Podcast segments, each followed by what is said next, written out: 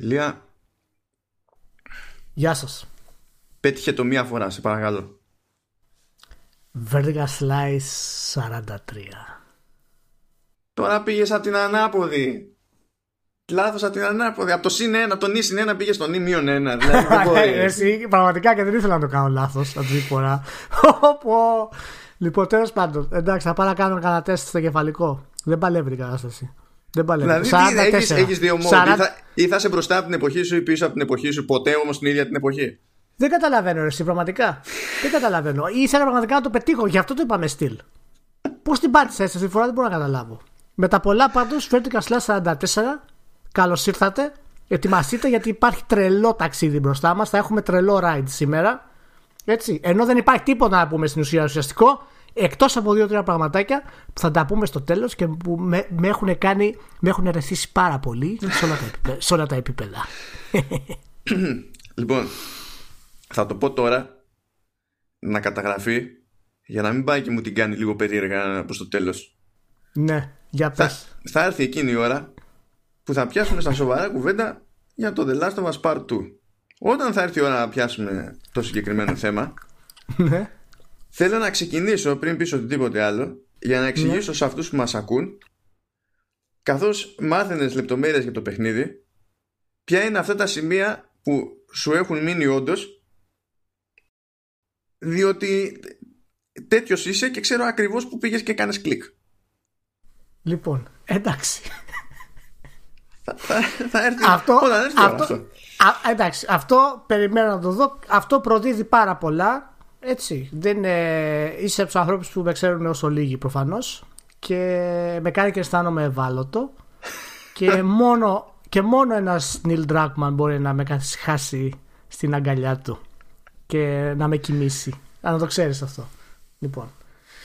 Πώς, ε, πώς πήγε η εβδομάδα; Εντάξει, κοίταξε να δεις. Καλά πέρασα. Με τη... Κατάφερα να περάσω καλά με μουσική δωμάτιο, πώς σου φαίνεται αυτό. Ενώ την προηγούμενη φορά ήμουν έτοιμος με 1,5 πόδι στον τάφο, ξέρω εγώ, από κέφι. Ναι. τη φορά θα, την, θα την πετάξουμε εκεί τη μουσική δωμάτιο. Καλά πήγε, εντάξει.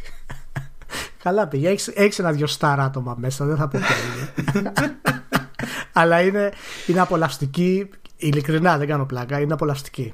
Είναι απολαυστική. Όχι, εκεί στη μάζοξη και τη, τη, τη, σούμα εκεί, τη διορθωσούλα και το σχολιασμό πρέπει να είναι η, πρώτη φορά που πάνω στη διόρθωση, ρε παιδί μου, πέρασα τόσο καλά με μουσική δωματίου. Εγώ που καθόμουν και τα έστεινα. και χαιρόμουν μόνος μου τα ξημερώματα εκεί πέρα. Θα πετάξουμε το link, κάντε, κάντε ένα κόπο για να μην τα κάνουμε 9-9 εδώ πέρα και χάθη μαγεία. Γιατί κρίμα είναι. Τώρα, ανακαλύψαμε κάτι που δεν. Δηλαδή προέκυψε τυχαία.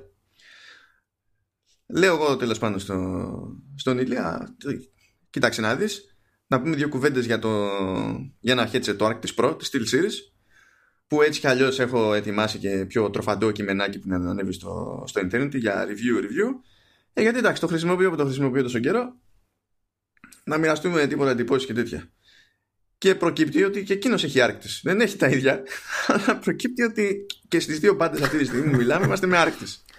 Αυτό το ξέρεις ότι λειτουργήσε υποσυνείδητα, γιατί θα σου θυμίσω ότι πέρυσι στη λίστα με τα δώρα είχα προτείνει το Arctis 7 που είχα από τότε. Αυτό το άκουσες, έμεινε μέσα σου και όταν απέκτησες το Pro και άρχισε να λειτουργεί, ξαφνικά, για να καταλάβεις πώς λειτουργεί η σύνδεση που έχουμε, σε έφερε πίσω σε αυτό που είχα πει εγώ. Δηλαδή υποσυνείδητα επικοινωνούμε σε επίπεδα τα οποία πλέον ξεπερνάνε κάθε όριο. Είναι και μέσω των headset πλέον.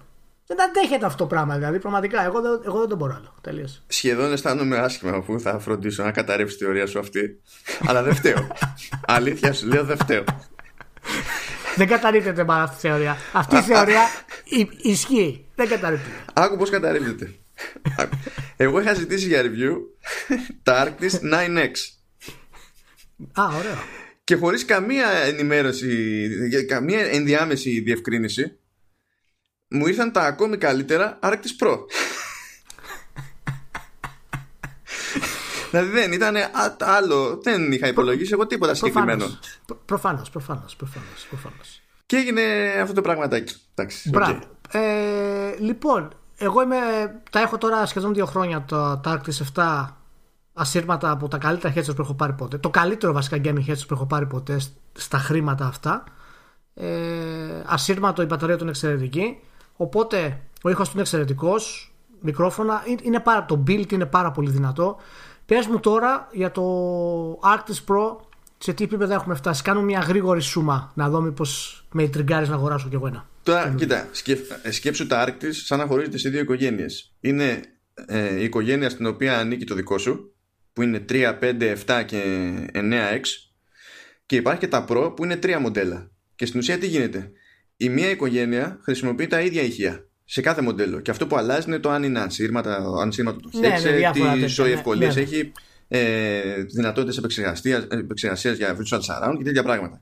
Ναι. Και αντίστοιχη πάνω κάτω είναι η φάση με τα Pro. Δηλαδή αυτό που μου ήρθε εμένα εδώ πέρα ε, είναι ενσύρματο μαζί και με το ένα μοντέλο παραπάνω που έρχεται πακέτο με δικό του DAC ώστε η επεξεργασία να γίνεται εκτός του PC. Ναι και έχει και, το...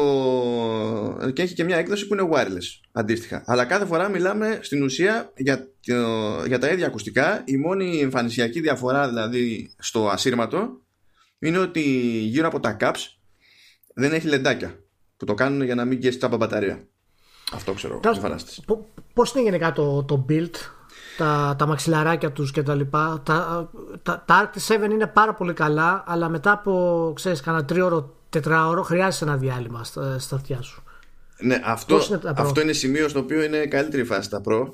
Έχουν βάλει ένα συνθετικό μεν ύφασμα, αλλά υποτίθεται ότι ε, είναι φτιαγμένο σαν και αυτά, σαν τα υφάσματα που έχουν τέλος πάντων στις αθλητικές ενδυμασίες. Ναι. Οπότε αναπνέει αλλιώς και ναι, ναι, έχω μοντάρει ώρες και ώρες και έχω παίξει ώρες και ώρες. Ναι. Και επειδή έχουν περάσει από τα χέρια μου διάφορα ακουστικά και σόι ακουστικά, δηλαδή όχι τίποτα της πλάκας, ε, πάντα έπιζα από ένα σημείο και έπειτα. Έπαιρνα φωτιά ολόκληρος. Δηλαδή ναι. δεν την πάλευα.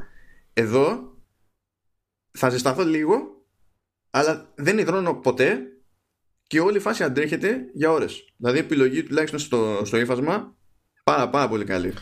Αυτό είναι καλό. αυτό είναι καλό. Δεν έχω μεγάλο παράπονο με, τα, με το Arctic 7. Δηλαδή από άλλα headset που είχα ήταν πολύ καλύτερο σε αυτό το τομέα αλλά γίνεται αισθητό και δεν έχει να κάνει με την ποιότητα του μαξιλάριου. Είναι καλά και τα μαξιλαράκια το, της, της σειράς αυτής. Ε, απλά το βάρος λίγο μετά από λίγο το αισθάνεσαι λίγο παραπάνω. Και αυτό έχει να κάνει βέβαια γιατί είναι και ασύρματο το, το δικό μου. Έτσι. Ε, ναι, το ασύρματο είναι πιο βαρύ εκ των πραγμάτων.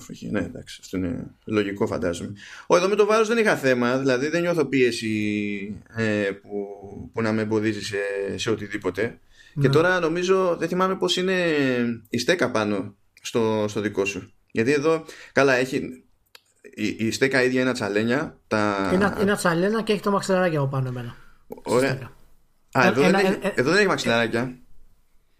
Ναι, δεν είναι ακριβώς μαξιλαράκι. Είναι, είναι κάτι σαν ένα, ένα εφασματάκι ωραίο ελαστικό. Το, το band είναι στην ουσία, ρε παιδί μου, το ελαστικό. Για ναι, να είναι, είναι, το είναι λωρίδα που τουλάχιστον σε αυτό που έχω εδώ πέρα είναι με velcro και μπορείς να το ξεκολλήσεις και να ξέρεις να το τεντώσεις περισσότερο και έτσι όπως το ακουμπάς το, yeah. το headset στο κεφάλι σου στην ουσία πιέζει στην ελαστική αυτή λωρίδα αλλά το κεφάλι σου το ίδιο ακουμπάει στη λωρίδα δεν ακουμπάει στη στέκα την ίδια η στέκα ε, έχει ναι, απόσταση οπότε δεν ναι. έχεις έξτρα πίεση εκεί ναι, ναι, έτσι, ε, έτσι ισχύει και σε μένα σε αυτό. Ε, δεν ξέρω τι ποιότητας ακριβώς είναι η δική σου λωρίδα, αλλά και η δική μου πάντως έτσι λειτουργεί κάπως. Ε, απλά ε, ξέρεις είναι κάθεται πολύ ωραία στο, στο κεφάλι απλά είναι, εξαρτάται σου λέω πώς θα το πάρεις. Ε, εγώ ας πούμε δεν υδρώνω ποτέ με αυτά. Εσένα σε, σε έπιασε λίγο. Απ' την άλλη εσένα δεν σε πιάνει το βάρος εμένα μου πιάσει το βάρος. Όλα αυτά ξέρεις είναι και στο χρήστη ας πούμε πάνω κάτω. Και από ποιότητα ήχου τι, πώς πάμε; Λοιπόν, είναι πολύ flat, δηλαδή σπρώχνουν πολύ λίγο τα μπάσα. Ναι. Ε, λιγότερο σε οτιδήποτε άλλο έχει τύχει να περάσει για τέτοιες δουλειές από τα χέρια μου, το οποίο ε, θεωρείται καλό, παιδιά, να είναι flat. Τε, γιατί δεν, δεν πνίγει ούτε τις υψηλές συχνότητες ούτε τις μεσαίες. Δηλαδή ε, είναι φτιαγμένο ως gaming headset, αλλά πέρα από κάθε πλάκα είναι σόι headset και για, και για μουσική στα αλήθεια. Ναι. Δηλαδή, εγώ μπορούσα να το προτείνω και έτσι κι αλλιώς. Γιατί και για μουσική, αν πάει κάποιος να τσεκάρει ε, ακουστικά της προκοπής, πραγματικά όμως ναι. προκοπής, είναι αυτονόητο ότι θα σκάσει πολλά λεφτά. Γιατί και αυτά τώρα το, τα συγκεκριμένα, τα Pro, ας πούμε, αυτή η έκδοση, που είναι η φθηνότερη από τις τρεις, είναι δύο κατοστάρικα. Ναι. Αλλά έτσι πάει από ένα σημείο και έπειτα με, το, με τον ήχο. Έτσι πάει, έτσι πάει, παιδιά. Και τα εφτάρια που έχω εγώ, ας πούμε, τα οποία είναι της άλλης οικογένειας κτλ. ε, τα ασύρματα κάτω από 130-135 αυτή τη στιγμή δεν τα βρίσκεις ούτως ή άλλως. Και επειδή είναι τόσο καλή ποιότητα, δεν χάνουν εύκολα. Ακόμα και νέα μοντέλα να βγουν, παραμένουν κοντά στο κατοστάρικο τα πιο παλιά, ας πούμε. Ε, το, το 5 παραδείγματος χάρη αυτή τη στιγμή πρέπει να είναι κοντά στο κατοστάρικο. 105-107, κάτι τέτοιο. Και πολύ ε, καλό μικρόφωνο. Πάρα πολύ καλά μικρόφωνα, είναι η αλήθεια αυτό. Ε, το Pro μπαίνει μέσα το μικρόφωνο στα, στα ηχεία, όπως μπαίνει στο λοιπόν, δικό μου. Μπαίνει μέσα και έχει πλάκα αυτό, γιατί είναι ευτυχώς που μπαίνει μέσα. Και να σου πω γιατί. Όταν το έβαλα στη φυσική του θέση, δηλαδή είναι πτυσσόμενο, το τράβηξα προς τα μπρος και το έφερα στη ναι. μια εύλογη απόσταση από το στόμα. Είτε τώρα ναι. με το μαξιλαράκι ή χωρίς το μαξιλαράκι, είναι ανάλογα με το πώς μιλάει ο καθένας και σε τι περιβάλλον είναι, αν χρειάζεται το μαξιλαράκι ή όχι. Ε, και μπήκα στη διαδικασία να το χρησιμοποιήσω σε κλίση ε, και κανονική κλίση, αλλά και, στην, και VoIP, ας το πούμε έτσι που είναι άλλη ναι. ποιότητα του ήχου εκεί πέρα για να καταλάβουμε λίγο αλλιώς διαφορές. Γιατί ήθελα να δω πέραν του παιχνιδιού που γίνεται και ένας χαμός και κάθε πλευρά ακούει και τα ηχητικά εφέ του παιχνιδιού, τι γίνεται όταν έχεις να διαχειριστείς μόνο φωνή, ρε παιδί μου. Ε, και το, το μικρόφωνο τσιτώνει σε ένταση πολύ γρήγορα. Ενισχύει πολύ απότομα τη φωνή. Οπότε όταν το είχα στην προβλεπέ, ας πούμε, θέση, αυτός που μου άκουγε από την άλλη μπάντα ζοριζόταν. Γιατί παρακουγόμουν δυνατά. και τι κάνω, πηγαίνω, δεν το μαζεύω, πήγα στο άλλο άκρο για να δω τι θα γίνει. Δεν το βάζω στη μέση, ξέρω εγώ. Το χώνω τελείως μέσα και απλά πετάει λίγο από τη θέση του. Και ε, μου, λέει, ε, μου λέγανε τώρα είναι κομπλέ. Δηλαδή δεν χρειάζεται καν να το έχω έξω και η επικοινωνία είναι μια χαρά σόι ό,τι πρέπει. Η μόνη διαφωνία που έχω λίγο με την εργονομία ε, είναι ότι έχουν την ίδια διάταξη στα πλήκτρα για το, το mute και το volume όπως είναι σε αυτό που έχεις εσύ που είναι στο αριστερό το, το cap από πίσω Μπράβο. Ναι. έχουν φροντίσει το πλήκτρο του mute να είναι, να, έχει, να είναι πιο σαγρέ και να είναι πιο μεγάλο ώστε να το ξεχωρίσει πιο εύκολα στα τυφλά αλλά στο βάλε βγάλε γενικά βλέπω ότι είναι φυσικό να καταλήγει κάπου εκεί πέρα ο αντίχειρας του αριστερού χεριού και να αλλάζεις και την ένταση και να πατάς και το mute από λάθος ναι, ναι. Αυτό είναι το μοναδικό πρόβλημα που έχω, το μοναδικό design, ας πούμε, flow, θέλω να το πούμε, που έχω βρει και εγώ στα, στα 7. Υπάρχουν φορές, παραδείγματος χάρη, που νομίζω ότι δεν υπάρχει, υπάρχει πρόβλημα στη σύνδεση και απλά έχει πατηθεί το mute. Και επειδή το μυαλό σου δεν πάει εκεί, γιατί ποιος πατάει το mute; Καλά. Ε, ε, το ψάχνω και λέω τι γίνεται κτλ. Είναι το μοναδικό, βέβαια, εντάξει, αυτό προφανώς δεν είναι σημαντικό πρόβλημα έτσι, εννοείται σε αυτό το πράγμα. Ε, όχι, όχι, αυτό ήταν το μοναδικό σημείο ναι. τριβής. Απλά το λέμε γιατί εντάξει. Το να, να, προσθέσω, να προσθέσω επίσης αυτό ότι γενικά ε, το software που έχουν και το application για το update και όλα τα λοιπά είναι εξαιρετικό. Το Steel Series Engine λειτουργεί πάρα πολύ. Μπορείτε να σώσετε διάφορα modes και τα λοιπά στο, στα ακουστικά. Πω, πω, ε, το αντιπάθησα, το αντιπάθησα. Να πω σε αυτό ότι εγώ δεν χρησιμοποιώ το DTS που έχει built-in. Δεν με ικανοποιήσει ο ήχος του. Έχω κατεβάσει το Atmos και λειτουργεί πολύ καλύτερα και, και η ποιότητα του ήχου μου φαίνεται διαφορετική. Τώρα δεν ξέρω αν στο Pro στο DTS που έχει το, το software. Λοιπόν, αλλά... η, η, το κέρδος στα Pro είναι ότι έχουν άλλο εύρο συχνοτήτων ε, τα drivers, τα ακουστικά. Ναι. Ε, πηγαίνουν νομίζω στα φτάνουν και 40.000 kHz 40.000 ναι. 40 kHz αντί για, αντί για 20-22 και αυτό σημαίνει ότι μπορούν να κάνουν κουμάντα και με high res audio τώρα παίζει ένα λίγο μπέρδεμα εκεί πέρα γιατί δεν έχει ακριβώς πιστοποίηση η φθηνή έκδοση παρότι έχει τα ίδια ακουστικά το, το, τα ίδια drivers με τα άλλα δύο και αυτό έχει να κάνει λίγο με το πώς περνά το σήμα τέλος πάντων από πηγή και τέτοια. Αλλά υπό συνθήκη μπορείς να τα αξιοποιήσεις και σε αυτό το μοντέλο. Οπότε έχεις έχεις διαφορετικό εύρος και εκεί είναι και μια, διαφορά, μια διαφορά στην ποιότητα που υπάρχει. Όμως αυτό που ναι. λες τώρα για το DTS, γενικά τι γίνεται; Παίζει ρόλο σε αυτά τα πράγματα και στο DTS-X, το headphone ναι. X που είναι σε αυτή την περίπτωση, ναι. και, στο, και στο Atmos, ποιος υποτίθεται ότι κάνει την επεξεργασία. Κανονικά η επεξεργασία η σωστή σε αυτές τις περιπτώσεις γίνεται όχι στα ακουστικά, έξω από τα ακουστικά ναι. και τα ακουστικά μένουν σε stereo mode και τότε έχεις το καλύτερο δυνατό αποτέλεσμα. Άμα μπαίνουν στη διαδικασία να σηκώσουν το βάρος στα ακουστικά, συνήθως δεν είναι η ίδια φάση. Σε συγκεκριμένη περίπτωση, νομίζω, ειδικά με το DTS, ότι έχει να κάνει με αυτό το, το πρόβλημα για τα ακουστικά. Γιατί σε όσα παιχνίδια και να δοκίμασα το εν λόγω uh, coding, ας πούμε, ήταν codec, ήταν ε, είχε ένα βάθος το οποίο φαινόταν σαν να μιλάς από τούνελ, ας πούμε. Και Και αυτό ναι. γενικά ήταν αρκε, αρκετά μεγάλο παράπονο σε όλους με το DTS. Όσοι κατεβάζουν το Atmos ή το Windows Sonic, πούμε, που είναι free παραδείγματος χάρη, είχαν καλύτερη ποιότητα ήχου. Ε, Πάντως, ε, ναι, δεν υπάρχει πρόβλημα. Δηλαδή... Απλά εκεί δεν φταίει, γι' αυτό το, το έδεσα όπως το έδεσα, δεν φταίει το σύστημα ήχου στην πραγματικότητα. Αυτό που, εκείνη τη δουλειά που μιλάς για το DTS την κάνουν τα ακουστικά και ειδικά τα ασύρματα. Ναι, ότι κανονικά ναι, ναι, ναι. για το σωστό αποτέλεσμα σε αυτές τις περιπτώσεις θέλεις καλώδιο. Ναι, ναι. Ε, ε, όταν όμως βάζεις Atmos και, και Sonic, η επεξεργασία γίνεται στο PC και σου σκάει το αποτέλεσμα στο, στο ακουστικό. Παίζει ρόλο αυτό το πραγματάκι και θέλει λίγη στοργή και προδέρμα ανάλογα με το σενάριο. Πολύ ωραία. Ε, να το κλείσουμε αυτό. Επίσης, να πούμε ότι δεν υπάρχει τοποθέτηση προϊόντος. Μην αγχώνεστε αυτή όχι, τη στιγμή. Όχι, δεν, υπάρχει, υπάρχει τοποθέτηση προϊόντος. Σας τα λέμε πραγματικά για να μπορείτε να πάρετε ένα, ένα headset για gaming, το οποίο είναι από τα καλύτερα που υπάρχουν, σε τιμή η οποία είναι εξαιρετική για αυτά που προσφέρει. Είναι πραγματικά ανεπανάληπτο headset. Αν το πάρετε, θυμηθείτε το. Και αν δεν θέλετε να πάρετε το Pro, Υπάρχουν και, τα, και σειρά με τα νούμερα, το, το 5 και το 7 και τα λοιπά, τα οποία είναι πάρα πολύ καλά, είτε ενσύρματα είτε ασύρματα. Ε, Είπες το, το Pro για να κλείσουμε κοντά στα 200. Ναι, προτινόμενη τιμή για νική πρέπει να είναι 2 εκατοστάρικα. Τώρα έχω κάνει, στο κείμενο έχω κάνει και κάποια πράγματα πιο νιανιά ακόμη, γιατί έχει ένα ειδικό, ας πούμε, τέλος πάντων, καλωδιάκι, παύλα συσκευή που λέγεται chat με εξιδίδια πράγματα. Μετά το ξεφτυλίσουμε τελείως εδώ θα έρθει η ώρα και θα τα αυτό. Αλλά η σημασία έχει εντύπωση γενική και όντως είναι πολύ καλή περίπτωση ε, και για μουσική και για games και αυτό που μόνο είναι σπάνιο γιατί συνήθως τα gaming headsets έχουν bias στον ήχο και είναι στο γάμο του καγκιόζη για μουσική. Ακριβώς, ακριβώς.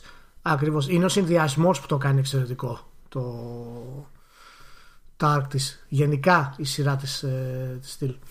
Πολύ ωραία. Ε, προχωράμε λοιπόν από αυτό Αφού είπαμε για κάτι εξαιρετικό, να συνεχίσουμε με κάτι εξαιρετικό. Τι έγινε, με, το... το εξαιρετικό. Τι έγινε με το Modern Warfare; Το Modern Warfare μάλλον έγινε χαμός. Μπήκε μέσα η Sony, απέτησε, έσπασε εκεί τα γραφεία κτλ. Φέρτε με ένα αποκλειστικό mode. Είπε, πλακωθήκαν εκεί tactical espionage, δεν ξέρω τι κάνανε. Τελικά κατάφερε η Sony, νίκησε. και το Day One Advantage, έτσι το είχε ονομάσει, έγινε One Year Advantage. Ξέρεις πως το φαντάστηκα τώρα αυτό έτσι να μπαι, ε, Το σκηνικό να μπαίνει μέσα Να κοπανάει τραπέζι ξέρω εγώ. Ναι, ναι. Θέλω έτσι και έτσι. Μα αυτό που σου λέω. Αυτό που σου λέω. Εκατό εκατομμύρια κονσόλες. Μα κάτσε να τα συζητήσουμε. Όχι καλό advantage. Καλά πάρε ένα day one advantage. Εντάξει θα το κάνω ένα χρόνο. Καλά τώρα Έχουμε φτάσει σε Έχουμε φτάσει σε γραφικότητες όμως έτσι, Γιατί μιλάμε για mode ενός mode ναι, έχουμε φτάσει σε αυτό το σημείο. και βέβαια, για να μην κατηγορούμε μόνο τις πρακτικές αυτές, έτσι, υπάρχουν και χιλιάδες gamers που εκνευρίστηκαν. και τα κάνανε κόλαση, ας πούμε. Γιατί δεν έχουμε εμείς αυτό και τι θα γίνει και όλα αυτά κτλ. Είναι ένα mode σε mode για το Call of Duty το οποίο θα το έχει αποκλειστικό το PlayStation 4 ναι. για έναν ολόκληρο χρόνο. Μ' αρέσει το μεταξύ που λέει ότι η αποκλειστικότητα διαρκεί μέχρι τον Οκτώβριο του 2020 και λες, Α, μόνο μέχρι τότε που βγαίνει το επόμενο Call of Duty. Και θέλω να δω, αυτό, θα κρατήσω μια πισινή γιατί ε, αυτό το mod λέγεται Spec Ops Survival. Ναι. Και θέλω να δω γιατί υπάρχει πιθανότητα να είναι πραγματικά ένα εξαιρετικό mod για το Call of Duty. Εάν είναι αυτό που υποπτεύομαι γενικά και το επεκτείνουν όπως πρέπει. Σε τέτοια περίπτωση, τότε η Sony πραγματικά θα έχει κάνει μια μικρή νίκη σε αυτό. Αν και τώρα νίκη τώρα σε αυτή την περίοδο της γενιάς και με το Call of Duty, τώρα τι να πεις. Δεν ξέρω, θεωρείς ότι ειδικά και με τα δεδομένα όπως είναι στην αγορά ρε παιδί μου με, με, με μερίδια κτλ έχει νόημα να κάνει τέτοια προσπάθεια ξέρω εγώ η Sony; Εμένα δεν μου δίνει την εντύπωση ότι έχει νόημα. Προηγούμενες χρονιές όσο πάμε προς τα πίσω θα το καταλάβαινα περισσότερο ρε παιδί μου. Υπάρχει το στο τέλος, στο, στο τέλος κάθε γενιάς ο, ο πρωταγωνιστής γενικά κάνει ναι, τέλος πάντων κάνει, κάνει πράγματα κάνει πράγματα τα οποία ναι, δεν βγάζουν πολύ λογική. Αυτό είναι αλήθεια. Παρ' όλα αυτά. Γιατί μιλάς έτσι για, για το Super Nintendo; Μπορεί... Για, γιατί; γιατί σε τέτοιο. Παρ' όλα αυτά μπορούμε να το δούμε αυτό ως άλλη μια κίνηση επίδειξη δύναμης στη Sony. Και υπενθυμίζει, και υπενθυμίζει, υπενθυμίζει στους gamers ότι παιδιά εγώ κάνω αυτό και αν θέλετε αυτό να το έχετε το PlayStation είναι εκεί που θα το βρείτε. Έστω και αν είναι κάτι τόσο μικρούλι. Οπότε Απ' την άλλη, η Microsoft βέβαια τι να κυνηγήσει τώρα; Από αυτό να το κοντράρει για ποιο λόγο; Έτσι όπως είναι τα πράγματα. Όχι, ούτε αυτό έχει νόημα ναι. από τη σκοπιά της Microsoft πάλι. Να, ξέρεις, να, το, να καθίσει να σκιστεί τώρα για να μην γίνει αυτό το πράγμα. Ναι, είναι, είναι, ναι, είναι, είναι, είναι τραβηχτό. Ε, αυτό γενικά, ηρεμία, όλα καλά. Μάνο, το αγαπημένο σου franchise των τελευταίων 25 χρόνων, το Borderlands, για να προχωρήσουμε, δηλαδή πάει super. το ξέρετε, παιδιά, άμα δεν το ξέρετε, ο Μάνος Borderlands έχει παντού αφήσεις στο σπίτι, μπλουζάκια, εσόρουχα. ε, είναι Borderlands το άτομο, ρε παιδί μου, δεν μπορεί, λέμε. Το γουστάει πάρα πολύ. Α, αλήθεια, δεν, έχω πέσει, δεν έχω πέσει έξω, Μάνο. Τώρα, Έχω μια μάσκα που πρέπει να δεις κάποια στιγμή. το ξέρω, το ξέρω. παίζει, παίζει μάσκα, παίζει μάσκα. Και δεν λέω καν το adventure το Borderlands, το οποίο είναι καταπληκτικό. Μιλάω για το shooter. Καλά, Άρα, καλά ήταν και τα σουτεράκια, ωραίο ήταν και το adventure του Telltale. Καλή πλάκα. Εγώ τα, αυτό που είχα πει είναι ότι είναι μεγάλο, μεγάλος διασκεδαστής ο Ράντι Πίτσφορντ. Με παιχνίδι, χωρίς παιχνίδι δεν έχει σημασία. Ναι, όχι, όχι. Είναι μεγάλος διασκεδαστής. Είναι γνήσιος παλιά σκοπή entertainer. Ναι, όχι, είναι, ναι, είναι, είναι ο κλασικός, ο οποίος θα πιει και μπύρα και θα φτύσει και κάτω. Ναι. Είναι, είναι, είναι, είναι, είναι, παλιά σχολή. Να πούμε λοιπόν το Borderlands 3. Ε, τότε το κοιτάγαμε και με το μάλλον μου είχε στείλει το link, δεν το πολύ πίστευα κιόλας. Ναι, ήταν το, δηλαδή το συζητούσαμε ακριβώς επειδή δεν μπορούσαμε να συλλάβουμε ότι αυτό που διαβάζαμε έπαιζε να ισχύει όντως ναι, ναι. Και εντυπωσίασε πάρα πολύ γιατί μέσα σε τρεις μέρες έφτασε 5 εκατομμύρια σε πωλήσεις. Shipped τέλος πάντων στα καταστήματα. Ε, έδειξε ότι το digital είναι εδώ για να μείνει για πάντα πλέον τελείως. 70% περισσότερες, τα περισσότερα κομμάτια ήταν ψηφιακά που πουλήθηκαν από το Borderlands. Και να πούμε πάντως ότι έσπασε και ένα milestone το οποίο εγώ το θεωρώ το πιο σημαντικό από όλα ότι σαν ε, έσοδα συνολικά το franchise έφτασε το 1, το, το 1 δις, λίγο πάνω από το 1 δις. Λοιπόν αυτό είναι μεγάλη επιτυχία για ένα τέτοιο franchise αυτή την εποχή όπου υπάρχουν τόσα πολλοί free to play shooters έτσι και δείχνει όντως ότι και το art που είχε επιλεχτεί και ο τρόπος gameplay και το, τα γύρω γύρω που έχουν κυκλοφορήσει όπως το Adventure και έχουν χτίσει λίγο τον κόσμο κτλ έχουν παίξει ρόλο πρέπει δηλαδή τουλάχιστον αυτό στο ράντι να του το καταλογίσουμε ως θετικό άσχετα αν είναι ένας γελίος τύπος γενικότερα ο οποίος λέει ψέματα όλη την ώρα Καλά, Αλλά... ναι, το ένα δεν ακυρώνει το άλλο. Το ένα δεν ακυρώνει το άλλο. Μπορεί να είναι και τα δύο άνθρωπος. ναι. Το contrast. Όλοι οι άνθρωποι έχουμε διάφορες πλευρές, παιδιά, οι οποίε συνεπάρχουν. Τι γίνεται αλλιώς. Πάντως με αυτά και με αυτά τη καπουλάρισε αρκετά γερά η Gearbox. Γιατί το πραγματικό το ρεζουμέ είναι αυτό. Ε, το, το τελικό τελικό εκεί που ήθελα να καταλήξω εγώ είναι αυτό που είπες. Ότι η Gearbox γενικά με όλα αυτά τα τελικά προβλήματα το είχαμε πει στο Vertical Slice ότι ο λόγος που γίνεται το Borderlands 3 είναι αυτός. Λοιπόν, α τα, βάλουμε, ας τα βάλουμε λίγο κάτω. Για βάλτε. Η Gearbox έκλεψε το όνομα που ήθελε ο Gabe Newell για τη Valve. Το πρόλαβε μάλλον, για να είμαστε και ναι. δικοί. Γιατί αντικριστά ήταν όταν τα διαλέγανε. Αντικριστά, αντικριστά. Αντικριστά ήταν. Μεγάλες προσωπικότητες. Θες να είσαι λίγο παραδίπλα. ε, κα, κατάφερε και έστησε ένα franchise το οποίο δεν είχε την επίδραση στα games που είχε το Half-Life προφανώς, έτσι, αλλά εμπορικά. Το ένα ή το δύο. Όποιο και να πιάσει τώρα. Όποιο και να πιάσει, εντάξει, εντάξει, μην το ανοίξεις η συζήτηση, μου ξέφυγε. Ε, ναι. Ωραία. Πρόλαβε Βασικά πρόλαβε νομίζω να βγάλει και τα τρία Borderlands όσο εμείς περιμένουμε το Half-Life 3. Ρε εσύ δεν είναι δίκαιη αναλογία. δεν είναι δίκαιη.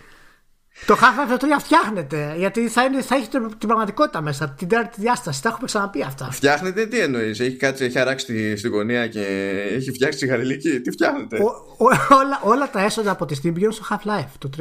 Δεν το έχεις καταλάβει τόσο χρόνια. Στο λέω. Το Half-Life 3 το έχεις καταλάβει. Ρε Σιμάνο, μιλάμε, μιλάμε, δεν ξέρω αν είδες ότι έγινε ένα breakthrough στους εκβατικού υπολογιστές πρόσφατα. Δεν ξέρω έτσι. το Half-Life το 3 ευθύνεται για αυτό το πράγμα. Μέσω του research για να βγει το Half-Life το 3 έγινε αυτό το breakthrough. Να το ξέρεις. Για πες τι άλλο. Ε, δεν, δεν χρειάζεται πολλά περισσότερα από να το πούμε, να το πούμε κι αλλιώς. Συγγνώμη, συγγνώμη, όχι, να, να, βάλουμε, να βάλουμε κι άλλο ένα. Να βάλουμε κι άλλο ένα. Κατάφερε να γίνει και publisher η Gearbox. Ω, ω, δεκτό, δεκτό. Και να βγάλει ένα από τα καλύτερα adventure που έχουν βγει από τα top writing των τελευταίων χρόνων. Έτσι, με το Tales of the Borderlands. Αυτό είναι σημαντικό με το συχνάμι, ο οποίο δεν το έχει παίξει. Μην μου ξαναμιλήσεις ποτέ. Ποτέ αντίστοιχα, αντίστοιχα, έχει χωθεί και υποτίθεται ότι προσπαθεί να επαναφέρει στο προσκήνιο τα όχι πάνω από Homefront και είναι λάθος σειρά. Τα Homeworld. Τα Homeworld. Την ώρα που η Valve προσπάθησε να βγάλει το Artifact. Τε, τε, τε, τε. και να σου πω κάτι μην, μην την κατηγορείς τη Valve τα έχω ξαναπεί. Και το, και το, και το Artifact έτσι είναι πρόβλημα επειδή βγάζει το Half-Life στο 3 τι να κάνουμε τώρα; ό,τι, ό,τι δημιουργεί η Valve έχει πρόβλημα λόγω του Half-Life 3. Τα έχουμε πει αυτά. Κάντε υπομονή, παιδιά. Εγώ ήμουν ανιός και σχεδόν γέρασα. Κάντε υπομονή. Ο Μάνος γέρασε περιμένοντας. και θα βγει το Half-Life το 3. Για να δεις πόσο ξύπνιος είναι ο Pitchford, έτσι. Στήσαν οι άλλοι Steam. Σκιστήκανε να βγάζουν λεφτά και ακόμα σκίζονται να βγάζουν λεφτά. Με όλα αυτά τα λεφτά δεν μπορούν να βγάλουν παιχνίδι. Και τώρα έχεις σκάσει και τους κουνιέτη Epic. Ξέρει να διαλέγει μάχες ο Ράντι.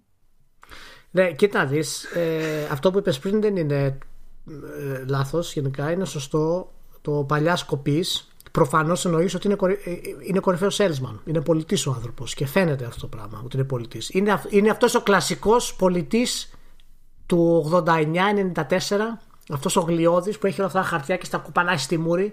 Ναι, άμα, άμα, βγάλεις, ε, άμα βγάλεις τους τίτλους των παιχνιδιών όταν ανοίγει το στόμα του και λέει διάφορα και βάζει στη θέση τους βάλεις MX5 ξέρω εγώ Mazda ναι ναι αυτό είναι αυτό είναι, ναι. αυτό. είναι αυτός που θα πάει στο γραφείο και θα σου πει αυτό το παιχνίδι σε κάνει να αισθάνεσαι πανέμορφα είσαι ο καλύτερος θα βρεις την καλύτερη γυναίκα πέσοντας είναι, είναι τέτοιου τύπου πολίτη σου προσφέρει το όνειρο είναι, και... είναι, είναι σαν μια ε, περίεργη παραλλαγή του Μολυνιό μόνο που είναι πιο αδίστακτος και πιο αποτελεσματικός ναι γιατί είναι λιγότερο αφελής και ονειροπόλος. Ο Μολυνιό ε, ναι. έχει μια ευαισθησία μέσα του. Ναι, Για μένα να πάει η Microsoft εκεί και να πει παιδιά φέρει την Gearbox αποκλειστική. Αυτό θα κάνει. Σώζει την Gearbox, παίρνει Adventure, παίρνει και τα Borderlands και κλείνει. Αυτό πρέπει να κάνει η Microsoft. Τα υπόλοιπα τώρα είναι χαζομάρες. Πού θα πάει ο Pitchford, Πού θα πάει μάλλον, Ποιος θα τον πάρει το Pitchford; Το πιστεύεις ότι μιλάμε τόση ώρα για Borderlands; και την Gearbox γενικότερα το πιστεύεις.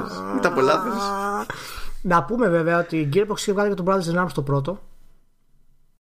Το οποίο είναι τίτλος ε, με πολύ καλή σημασία για την εποχή του που είχε βγει και σημαντικός. Αυτό ήταν πολύ διαφορετικός. Ε, εκδότηση Ubi δεν ήταν τότε αυτό. Ναι, ναι, ναι. ναι. Η Gearbox τότε ήταν ακόμα developer, δεν είχε γίνει πιο μεγάλη και το είχε, βγάλει, το είχε εκδώσει η Ubisoft τότε. Το οποίο ήταν πολύ ε, τακτική shooter, αλλά ξέρεις με συνέστημα, με γράψιμο, ωραίο, σωστό, αφήγηση κτλ. Ε, ήταν πάρα πολύ καλό παιχνιδάκι για την εποχή του. Όχι κάτι τρομερό, αλλά πολύ καλό. Δυστυχώς τα sequel. Ναι. Λοιπόν, ναι. Α το αφήσουμε να το ξεχάσουμε. Μετά την επιτυχία όμως του Borderlands, δεν μπορούμε να μην μιλήσουμε για τον Borderlands. Όχι, όχι, όχι άλλο. Όχι άλλο. Φτάνει, δεν φτάνει. Μπορώ. Στο 4 πάλι. Ε, το 4. Ε, είχαμε κάτι περίεργο που έγινε με τη Frogwares και τη Focus Home Interactive για τα, για, τα Sherlock Holmes. Όχι απλά για τα Sherlock Holmes. Ακόμα και το Singing City έπιασε που βγήκε ναι, πρόσφατα. ναι, το αναφέρω και στα Sherlock Holmes που είναι τα πιο δυνατά τους, ας πούμε, γενικά. Ε, λοιπόν, πολύ περίεργη κατάσταση. Δεν έχει βγει ακριβώς το, το γιατί έχει γίνει όλο αυτό και πώς θα γίνει. Έτσι, έφτασε στο τέλος συμβολέου της Frogware με τη Focus και αντί να γυρίσει τα δικαιώματα πίσω στο developer, η Focus, δηλαδή όλα τα παιχνίδια του Sherlock Holmes να τα πάρει η Frogware πίσω, γιατί δεν ανανέωνε το, το συμβόλαιο, κράτησε με το έτσι θέλω τα, τα IP, αλλάζοντας υποτίθεται τους όρους συμφωνίας. Και η Frogware παθαίνει ένα σοκ και από εκείνη τη στιγμή και μετά τρέχει πανικόβλητη για να βγάλει άκρη ότι πρόκειται να συμβεί. Γιατί αυτό ε, της, ε, την, την έκανε να αποσύρει τα παιχνίδια που ήταν σε διάφορα ψηφιακά καταστήματα. Μέχρι και της Steam, αλλά και του PlayStation και του, και του Xbox. Απεσύρθηκαν διότι δεν, τα δικαιώματα δεν ανανεώθηκαν από την, από τη μαμά εταιρεία, από τον publisher. Τώρα... Τι κουλό είναι αυτό, ρε μάλλον. Να, ε, πρώτα να κάνω μια διευκρίνηση που είναι βασική. Δεν έχει χάσει τα δικαιώματα στα παιχνίδια. Δηλαδή, εξακολουθεί να έχει νομικό δικαίωμα να χειρίζεται αυτούς τους τίτλους. Ναι, ναι, ναι. Εννοώ, δεν μπορεί να εκμεταλλευτεί αυτή τη στιγμή. Όχι, όχι άμεσα. Ε, διότι τέλος πάντων, όταν αναλαμβάνει ένας publisher και υποτίθεται ότι έχει να κάνει τη διανομή στις ψηφιακές αυτές πλατφόρμες, όλα γίνονται με κάποια title IDs, με κάποια publisher IDs και ναι, δεν ξέρω ναι. εγώ κάτι τέτοια. Ε, και τι γίνεται τώρα, για λόγους που δεν γνωρίζουμε, δηλαδή αυτή τη στιγμή μιλάμε δεν έχουμε ιδέα αν έπαιζε κάποια μανούρα παρασκηνιακά και αυτά είναι κόμξες τώρα που γίνονται, έχουν ξεκινήσει από κάτι άλλο. Ε, η Focus στην ουσία δεν έδωσε πίστοση χρόνου στη Frogwares ώστε να περάσει το περιεχόμενο, τους τίτλους σε άλλα νέα δικά της ID και λέει ότι αυτή η διαδικασία παίρνει χρόνο και παίρνει και χρήμα και η πίκρα της Frogwares είναι ότι ακριβώς επειδή παίρνει χρόνο και θα, βγουν, θα κατεβούν γρήγορα τα παιχνίδια αυτά. Νομίζω ναι. από, ε, τα περισσότερα είναι εκτός πλέον των ψηφιακών καταστημάτων. Ε, και το τελευταίο είναι να κατέβει 29 του μήνα και εμείς γράφουμε 27 υποτίθεται. Ε, το τελευταίο είναι να κατέβει 20, ε, την, την Κυριακή ναι. ε, το Crimes and Punishments έτσι, το οποίο είναι το πρώτο στην ουσία Sherlock Holmes της νέας γενιάς τους ναι. Ε, το, το 3D ας πούμε το οποίο, το οποίο είναι και το καλύτερο που έχουν βγάλει μέχρι τώρα στην ουσία μέχρι να κάνουν όλα αυτά που έχουν να κάνουν για να μπορέσουν να ξανανεβούν τα παιχνίδια και να διατίθεται προς πώληση θα χάνουν λεφτά γιατί δεν θα μπορούν να πουλήσουν τίποτα πουθενά τώρα ακριβώς επειδή δεν ξέρουμε ποιο είναι το παρασκήνιο είναι αδύνατο να πούμε ο Α έχει δίκιο, ο Β έχει άδικο δεν νομίζω ότι ωφελεί κανένα να πούμε στη διαδικασία να πούμε μα και μου και τα λοιπά. Όχι, Αυτό... όχι. Απλά είναι, είναι μια, είναι μια τακτική η οποία γενικά δεν γίνεται και ιδιαίτερα των ε, εταιρείες όπως είναι η Frogware, ας πούμε, η οποία κάνει συμφωνίες ε, ξέρεις, ανασυρές. Δηλαδή, ξέρει, τρία, τέσσερα, είναι ανεξάρτητη εταιρεία η Frogware. Δεν ανοίξει κάποιο publisher. Θέλει να βγάλει ένα παιχνίδι, κάνει μια συμφωνία με μια εταιρεία ή κάνει μια τριετή συμφωνία με μια εταιρεία για να της βγάλει, ας πούμε, τα, τα IP, να τα προωθήσει κτλ. Ναι, και η Frogware λέει ότι βάσει της συμφωνίας που είχε με τη Focus, υποτίθεται ότι με τη λήξη της συμφωνίας που έχουν για την έκδοση ότι τα δικαιώματα επιστρέφουν στη Frogwares. Αυτό λέει η Frogwares ότι λέει, αναγράφεται στη συμφωνία ναι, που αναγράφει συμφωνία. Και αυτός ήταν και ο λόγος που έπεσαν από τα σύννεφα οι άνθρωποι διότι υπέθεσαν ότι ισχύει αυτό που έχουν υπογράψει. Τώρα δεν έχει υπάρξει δήλωση από τη Focus για, το, για ποιο λόγο γίνει αυτό. Πιστεύω μέσα στη εβδομάδα, την επόμενη εβδομάδα θα αρχίσουν οι πιέσεις από μεγαλύτερα site γενικά αλλά και το ψάξιμο τη ίδια τη Frogware για να δούμε τι, τι έχει γίνει σε αυτό το πράγμα. Αλλά είναι μια πολύ επιθετική κίνηση ενός publisher, ο οποίος έχει μια δύναμη ε, και την ασκεί ολοκληρωτικά και μου κάνει εντύπωση γιατί ποτέ δεν έχει ακουστεί κάτι για τη σχέση μεταξύ τους. Ε, ναι, και εγώ πραγματικά δεν ξέρω. Εγώ θεωρώ πάντως ότι όλο αυτό κάνει ζημιά στη Focus. Ακόμα και αν υποθέσουμε ότι υπάρχουν πράγματα που δεν ξέρουμε. Ε, γιατί ο κόσμος θα το δει αυτό ως ε, Πώς να σου πω, θα δει τη Focus ότι είναι πιο μεγάλη εταιρεία από τη Frogwares και ότι κάνει τσαμπουκά στη Frogwares. Ε, έτσι θα το καθώς, αντιληφθεί ο κόσμος. Ό,τι και να γίνει. Καθώς και μελλοντικές ε, ομάδες ανάπτυξης που θα σκεφτούν να κάνουν μια συμφωνία με τη Focus. Ούτως ή άλλως. Δηλαδή, είναι πολύ περίεργο ένας publisher να κάνει τέτοιες επιθετικές κινήσεις σε αυτό το πράγμα. Και το αναφέρουμε ειδικά για τη Frogware και το Sherlock Holmes, ε, γιατί παραμένουν τα μοναδικά παιχνίδια στο είδος τους είναι από τα ελάχιστα που είναι πραγματικά licensed πλέον adventure κλασικά και έχουν ε, αλλάξει πάρα πολλούς μηχανισμούς για να μοντερνοποιηθούν. Έτσι είναι μοναδικά στο είδος τους στη βιομηχανία σε αυτό το στυλ. Και έχουν και μερικούς χαρακτηριστικούς μηχανισμούς για ναι. τη λογική των γρίφων και τα λοιπά που είναι μπορεί να μην έχουν αρπάξει ας πούμε φωτιά και να έχουν μεταφερθεί σε adventure άλλου, ε, σε άλλο ύφος και τα λοιπά γιατί είναι ακριβώς κομμένα και ραμμένα λίγο στο concept ότι είσαι ο Sherlock και έχουν μια ιδιαιτερότητα βασική. Και επειδή εντάξει δεν γίνεται μεγάλος δώρος για αυτά τα παιχνίδια από τον τύπο κτλ., μην τα ξεχνάτε αυτά τα παιχνίδια. Δεν θα τα αναφέραμε, δεν θα ασχολούμαστε αν δεν ήταν πραγματικά σημαντικό για, σε πολλά θέματα. Γιατί και αντιπροσωπεύει τα adventures που παρά την τελευταία την άπτυξη που τα τελευταία χρόνια παραμένουν ένα ευάλωτο είδος. Έτσι και συνεχίζουν να πουλάνε τα παιχνίδια αυτά. Δηλαδή έχουν το κοινό τους, που σημαίνει ότι είναι ζωντανό αυτό το πράγμα μην τα παραμελείτε αυτά τα παιχνίδια. Και αν δεν έχετε παίξει ένα από τα πρόσφατα Sherlock Holmes και όπως λέει ο Μάρο, αυτά που συνδυάζουν, ο τρόπος που συνδυάζουν τους γρήφου κτλ., να ξέρετε ότι είναι πολύ έξυπνος ο τρόπος. Τα στοιχεία που δοκιμάζετε μπορεί να κάνετε λάθος σε μια υπόθεση και να πάει στη φυλακή κάποιος ο οποίος δεν είναι πραγματικός ένοχος. Έχουν κάνει πολλές τέτοιες ωραίες προστίκε για να ανανεώσουν το gameplay. Πολύ περισσότερα από μεγαθύρια εταιριών να μην αρχίσω να αναφέρω, μας προσφέρουν το ίδιο πράγμα ξαναζηταμένο ξανά και ξανά. Μάνο. Εντάξει, δεν, δεν, ξέρω σε ποιον αναφέρεσαι πρωτίστως. Αναφέρομαι στο Borderlands που μιλήσαμε πριν και πήρε 5 εκατομμύρια. Σε αυτό αναφέρομαι. Να το. Καλό παιχνιδάκι το Borderlands. Εντάξει, εντάξει τώρα δεν, δεν, δεν, δεν μπορείς να πεις ότι είναι ανταγωνιστικά όλα τα δύο όχι, όχι. Απλά εκνευρίζονται. εκνευρίζονται. Να είναι οι μηχανισμοί ίδιοι συνέχεια στην Αθήνα και να πουλάνε και άλλοι που προσπαθούν οι καημένοι να μην φτάνουν στη γη της επαγγελίας και να την τρώνε και από πάνω. Από άλλους. Τέλος πάντων. Λοιπόν, θα σας κρατήσουμε ενήμερους γι' αυτό. Στην πορεία αγοράστηκε ένα παιχνιδάκι στο Holmes. Τώρα δεν μπορείτε, αλλά θα μπορέσετε. ε, εντάξει, άμα το βρούνε του κουτιού, ξέρω εγώ, σε κανένα ράφι, αν είναι να προτιμήσετε ένα, προτιμήστε το Crimes and Punishment. Ναι, ράφι. Μάνο, είσαι πολύ μεγάλος σε ηλικία πλέον. Ράφι.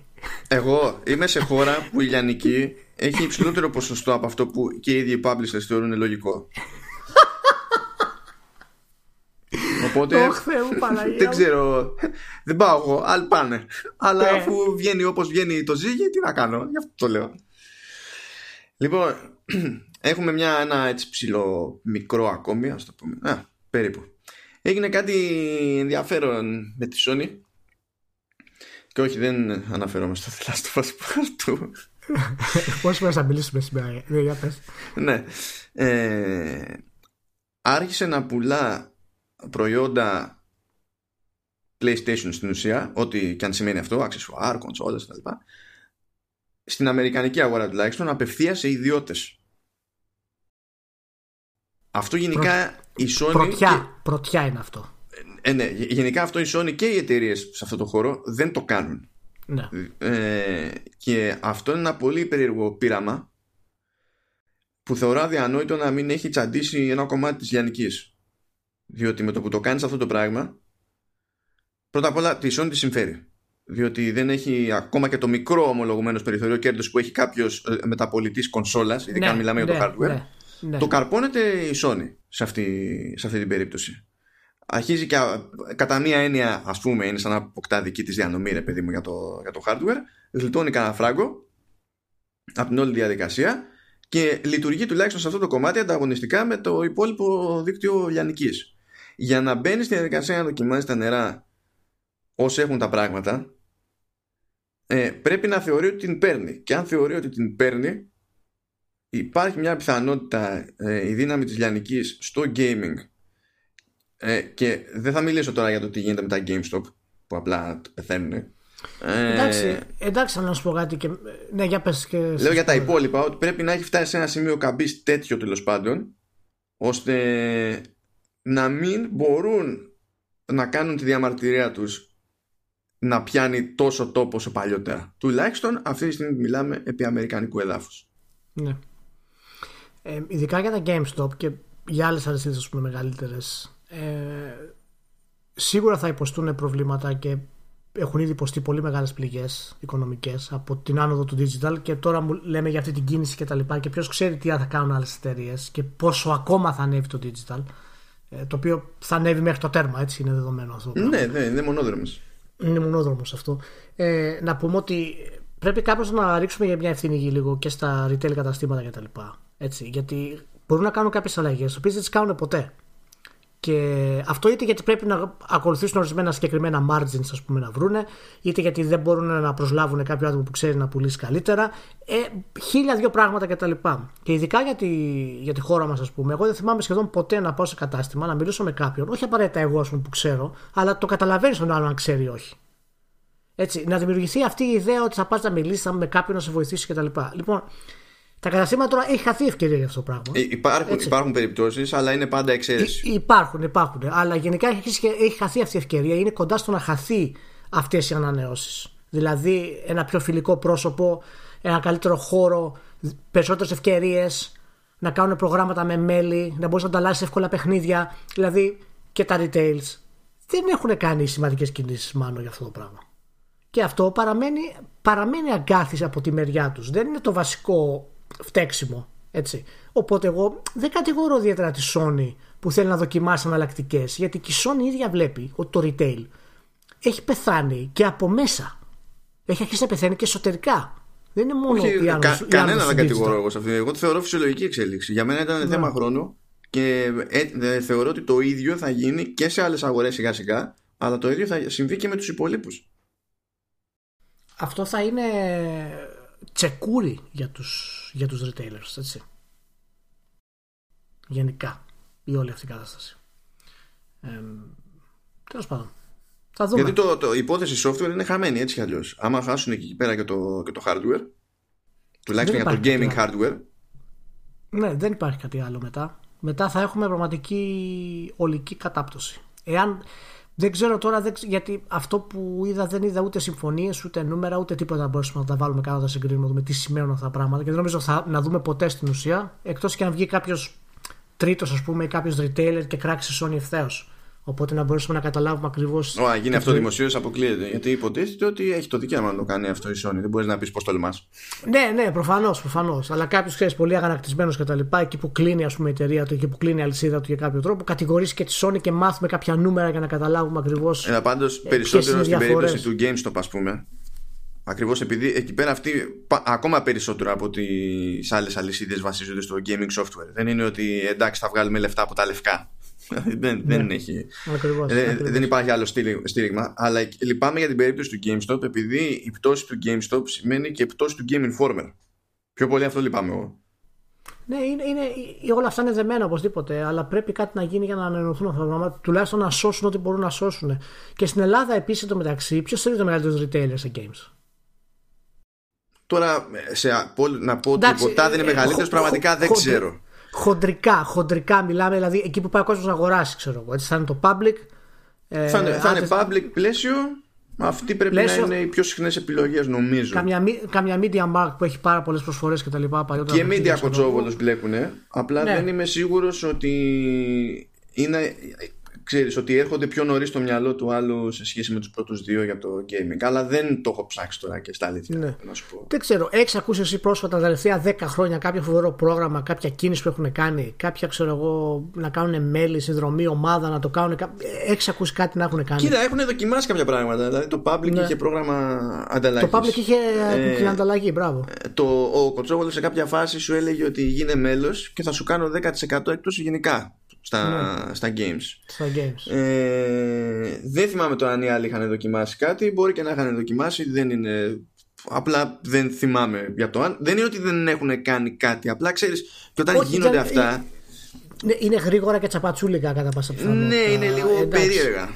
Ναι. Είναι, είναι, είναι reflex κινήσεις, δεν είναι ξέρεις, μες στρατηγική. Εντάξει, τώρα αυτό που είχε κάνει το public με την ανταλλαγή ήθελε και μια οργάνωση άλλη. Δεν το έκανε. Ναι, προφανώς. Προφανώς, προφανώς. Αλλά και πάλι βασίζεται στην ιδέα ξέρεις, του physical copy που έχει ημερομηνία λήξης σε, αυτό, σε αυτή τη βιομηχανία. Δηλαδή δεν, δεν είναι κάτι που το κάνεις για να πεις ότι αυτό θα με ναι. βοηθήσει να επιπλέψω σε αυτή την κατηγορία για μεγάλο χρονικό διάστημα. Χρειάζεται κάτι άλλο. Ναι. Ε, για κάνε όταν μπορέσεις και μάθεις, δεν σαν ισχύει κάτι τώρα στα καταστήματα, να το πούμε την άλλη φορά. Να δούμε αν υπάρχει κάτι το οποίο μπορεί κάποιος να μην το ξέρει, ας πούμε. Εδώ τι τρέχει στο public και τέτοια. Μπορεί να υπάρχει κάτι. Πιστεύω ότι δεν υπάρχει αυτή τη στιγμή, αλλά κάνε μια έρευνα μικρή να δούμε. Εντάξει. Θα, θα δω γνωστούς πάλι. Ναι, ναι. Ε, πολύ ωραία και να πάμε στα την εβδομαδιαία μας State of Play και Inside Xbox. Ναι. Ε, θα, θα, κάνω τη, θα κάνω πάρα πολύ απλή περίληψη. Ναι. Inside Xbox. Why God why; Yeah. Bla bla bla. Δεν είναι, αυτό το πράγμα δεν, δεν λειτουργεί. Δεν λειτουργεί. Λειτουργούσε το 1993 στο MTV. Ναι να κάνω το εμβόλυμο τα παιχνίδια που έρχονται το Jump Force, το Bloodstained Ritual of the Night και Lego Worlds για το Xbox και για το PC το City Skyline, Saints Row, Bad North και Dirt Rally 2. Το PC αυτή τη φορά είναι πολύ καλές επιλογές. Λέει για το Game Pass, by the way. Ναι, για το Game Pass είναι αυτό, συνέχισε το crack. Ναι. Όχι, α, αυτές, ε, αυτά τα κάνει συχνά πυκνά, δεν χρειάζεται το Inside Xbox για να τα μάθουμε αυτά τα πράγματα. Mm. Ε, εγώ λέω για την παρουσίαση σαν παρουσίαση, δεν υπάρχει λόγος να λειτουργεί έτσι, δεν υπάρχει λόγος να κρατάει μία ώρα αν είναι Sony και καλά αποφασισμένη ότι πρέπει να λειτουργεί έτσι δεν είμαστε εδώ πέρα για το, για το χαβαλέ. Ε, δεν είμαστε εδώ για να μας λέει παρουσιάστρια πόσο hot είναι ο John Bernthal του, του, του Ghost Recon. Όχι επειδή υπάρχει πρόβλημα το να είναι hot ο John Bernthal, αλλά ε, πώς θα ξεφύγουμε αυτές τις ideas; δηλαδή δεν υπάρχει κανένας λόγος να μπαίνουν στη διαδικασία. Δεν γίνεται να ξεφύγεις αυτές τις ιδέε, μάλλον γιατί είναι marketing. Δεν θα αλλάξει ποτέ αυτό. Ξέχασε το, το ξέρεις. Τουλάχιστον ας είχαν το, την, την καλή διάθεση έτσι να μην μας κάνουν μια ώρα έτσι ας είχαν ξέρω εγώ όπως έκανα η Sony 20 λεπτάκια μια χαρά μια χαρά για το μία ώρα Αυτό είναι παρουσίαση 3. Δεν είναι inside Xbox. Σε παρακαλώ ναι, τώρα. Ναι, δηλαδή. πραγματικά δεν υπήρχε λόγος. Και το State of Play πάλι βασίστηκε. Εμένα μου άρεσε που τουλάχιστον είχε λιγότερους τίτλους, οπότε προλάβαινες να αφομοιώσεις λίγα πράγματα. Ε, κάπου μπλέξαν λίγο τα μπούτια τους με το τι λέγανε για το Medieval. Διότι λέγανε βγαίνει σήμερα ε, και εννοούσαν το demo και μετά έκαναν διευκρίνηση ότι είναι το demo. Και εγώ κοιταζόμουν να λέω καλά, γιατί έχω σημειώσει ότι βγαίνει τον άλλο μήνα; Τι έχω, τι, Ναι. τι έχω χάσει, Γιατί πρέπει. Κι άλλο review θα έχουμε. Ναι, το κάνουν live το State of Play και μπερδεύτηκαν σαν θέατρο. Ε, ε, ναι, εντάξει, έπαιξε ένα μπέρδεμα εκεί πέρα. Από εκεί και πέρα, αυτό που έχω να πω είναι humanity. Γιατί, διότι μπορεί να μην το φτιάχνει ο Τετσούγια Μισουκούτσι, αλλά αυτό το διάλεξε. Οπότε. Μπράβο, μπράβο, μπράβο. Θα κάνω μια, ένα, αλματάκι, ένα αλματάκι προς τα πίσω να πω ότι για το Inside Xbox ότι το Project X Cloud, το διαφημισμένο αυτό καινούριο σύστημα της Microsoft για το streaming, μπαίνει σε public preview τον Οκτώβριο. Αμερική, UK και Κορέα. Ε, ναι, μπορείτε που έχουν άμα- δίκτυα άμα- της προκόπας εκεί. Ναι, άμα μένετε σε αυτές τις χώρες, κάντε ένα apply. Τα παιχνίδια που θα είναι διαθέσιμα θα είναι το Halo 5 Guardians, το Gears 5, Sea of Thieves και Killer Instinct. Να το ξέρετε αυτό. Έτσι. Λοιπόν, Πάντως για να κάντε- κάνεις ακόμα και testing με το Killer Instinct όσοι χρειάζεται λίγο είστε- θράσος της προκοπής ε. Όσοι είστε στην Κορέα, τα χαιρετίσματα. ναι. Και να επιστρέψουμε πάλι στη, στη Sony. Ναι, τετσού για μια χαρά. Ε, γενικά ευχάριστο 20 λεπτάκι ήταν. Ε, πιο ευχάριστο από το Inside Xbox.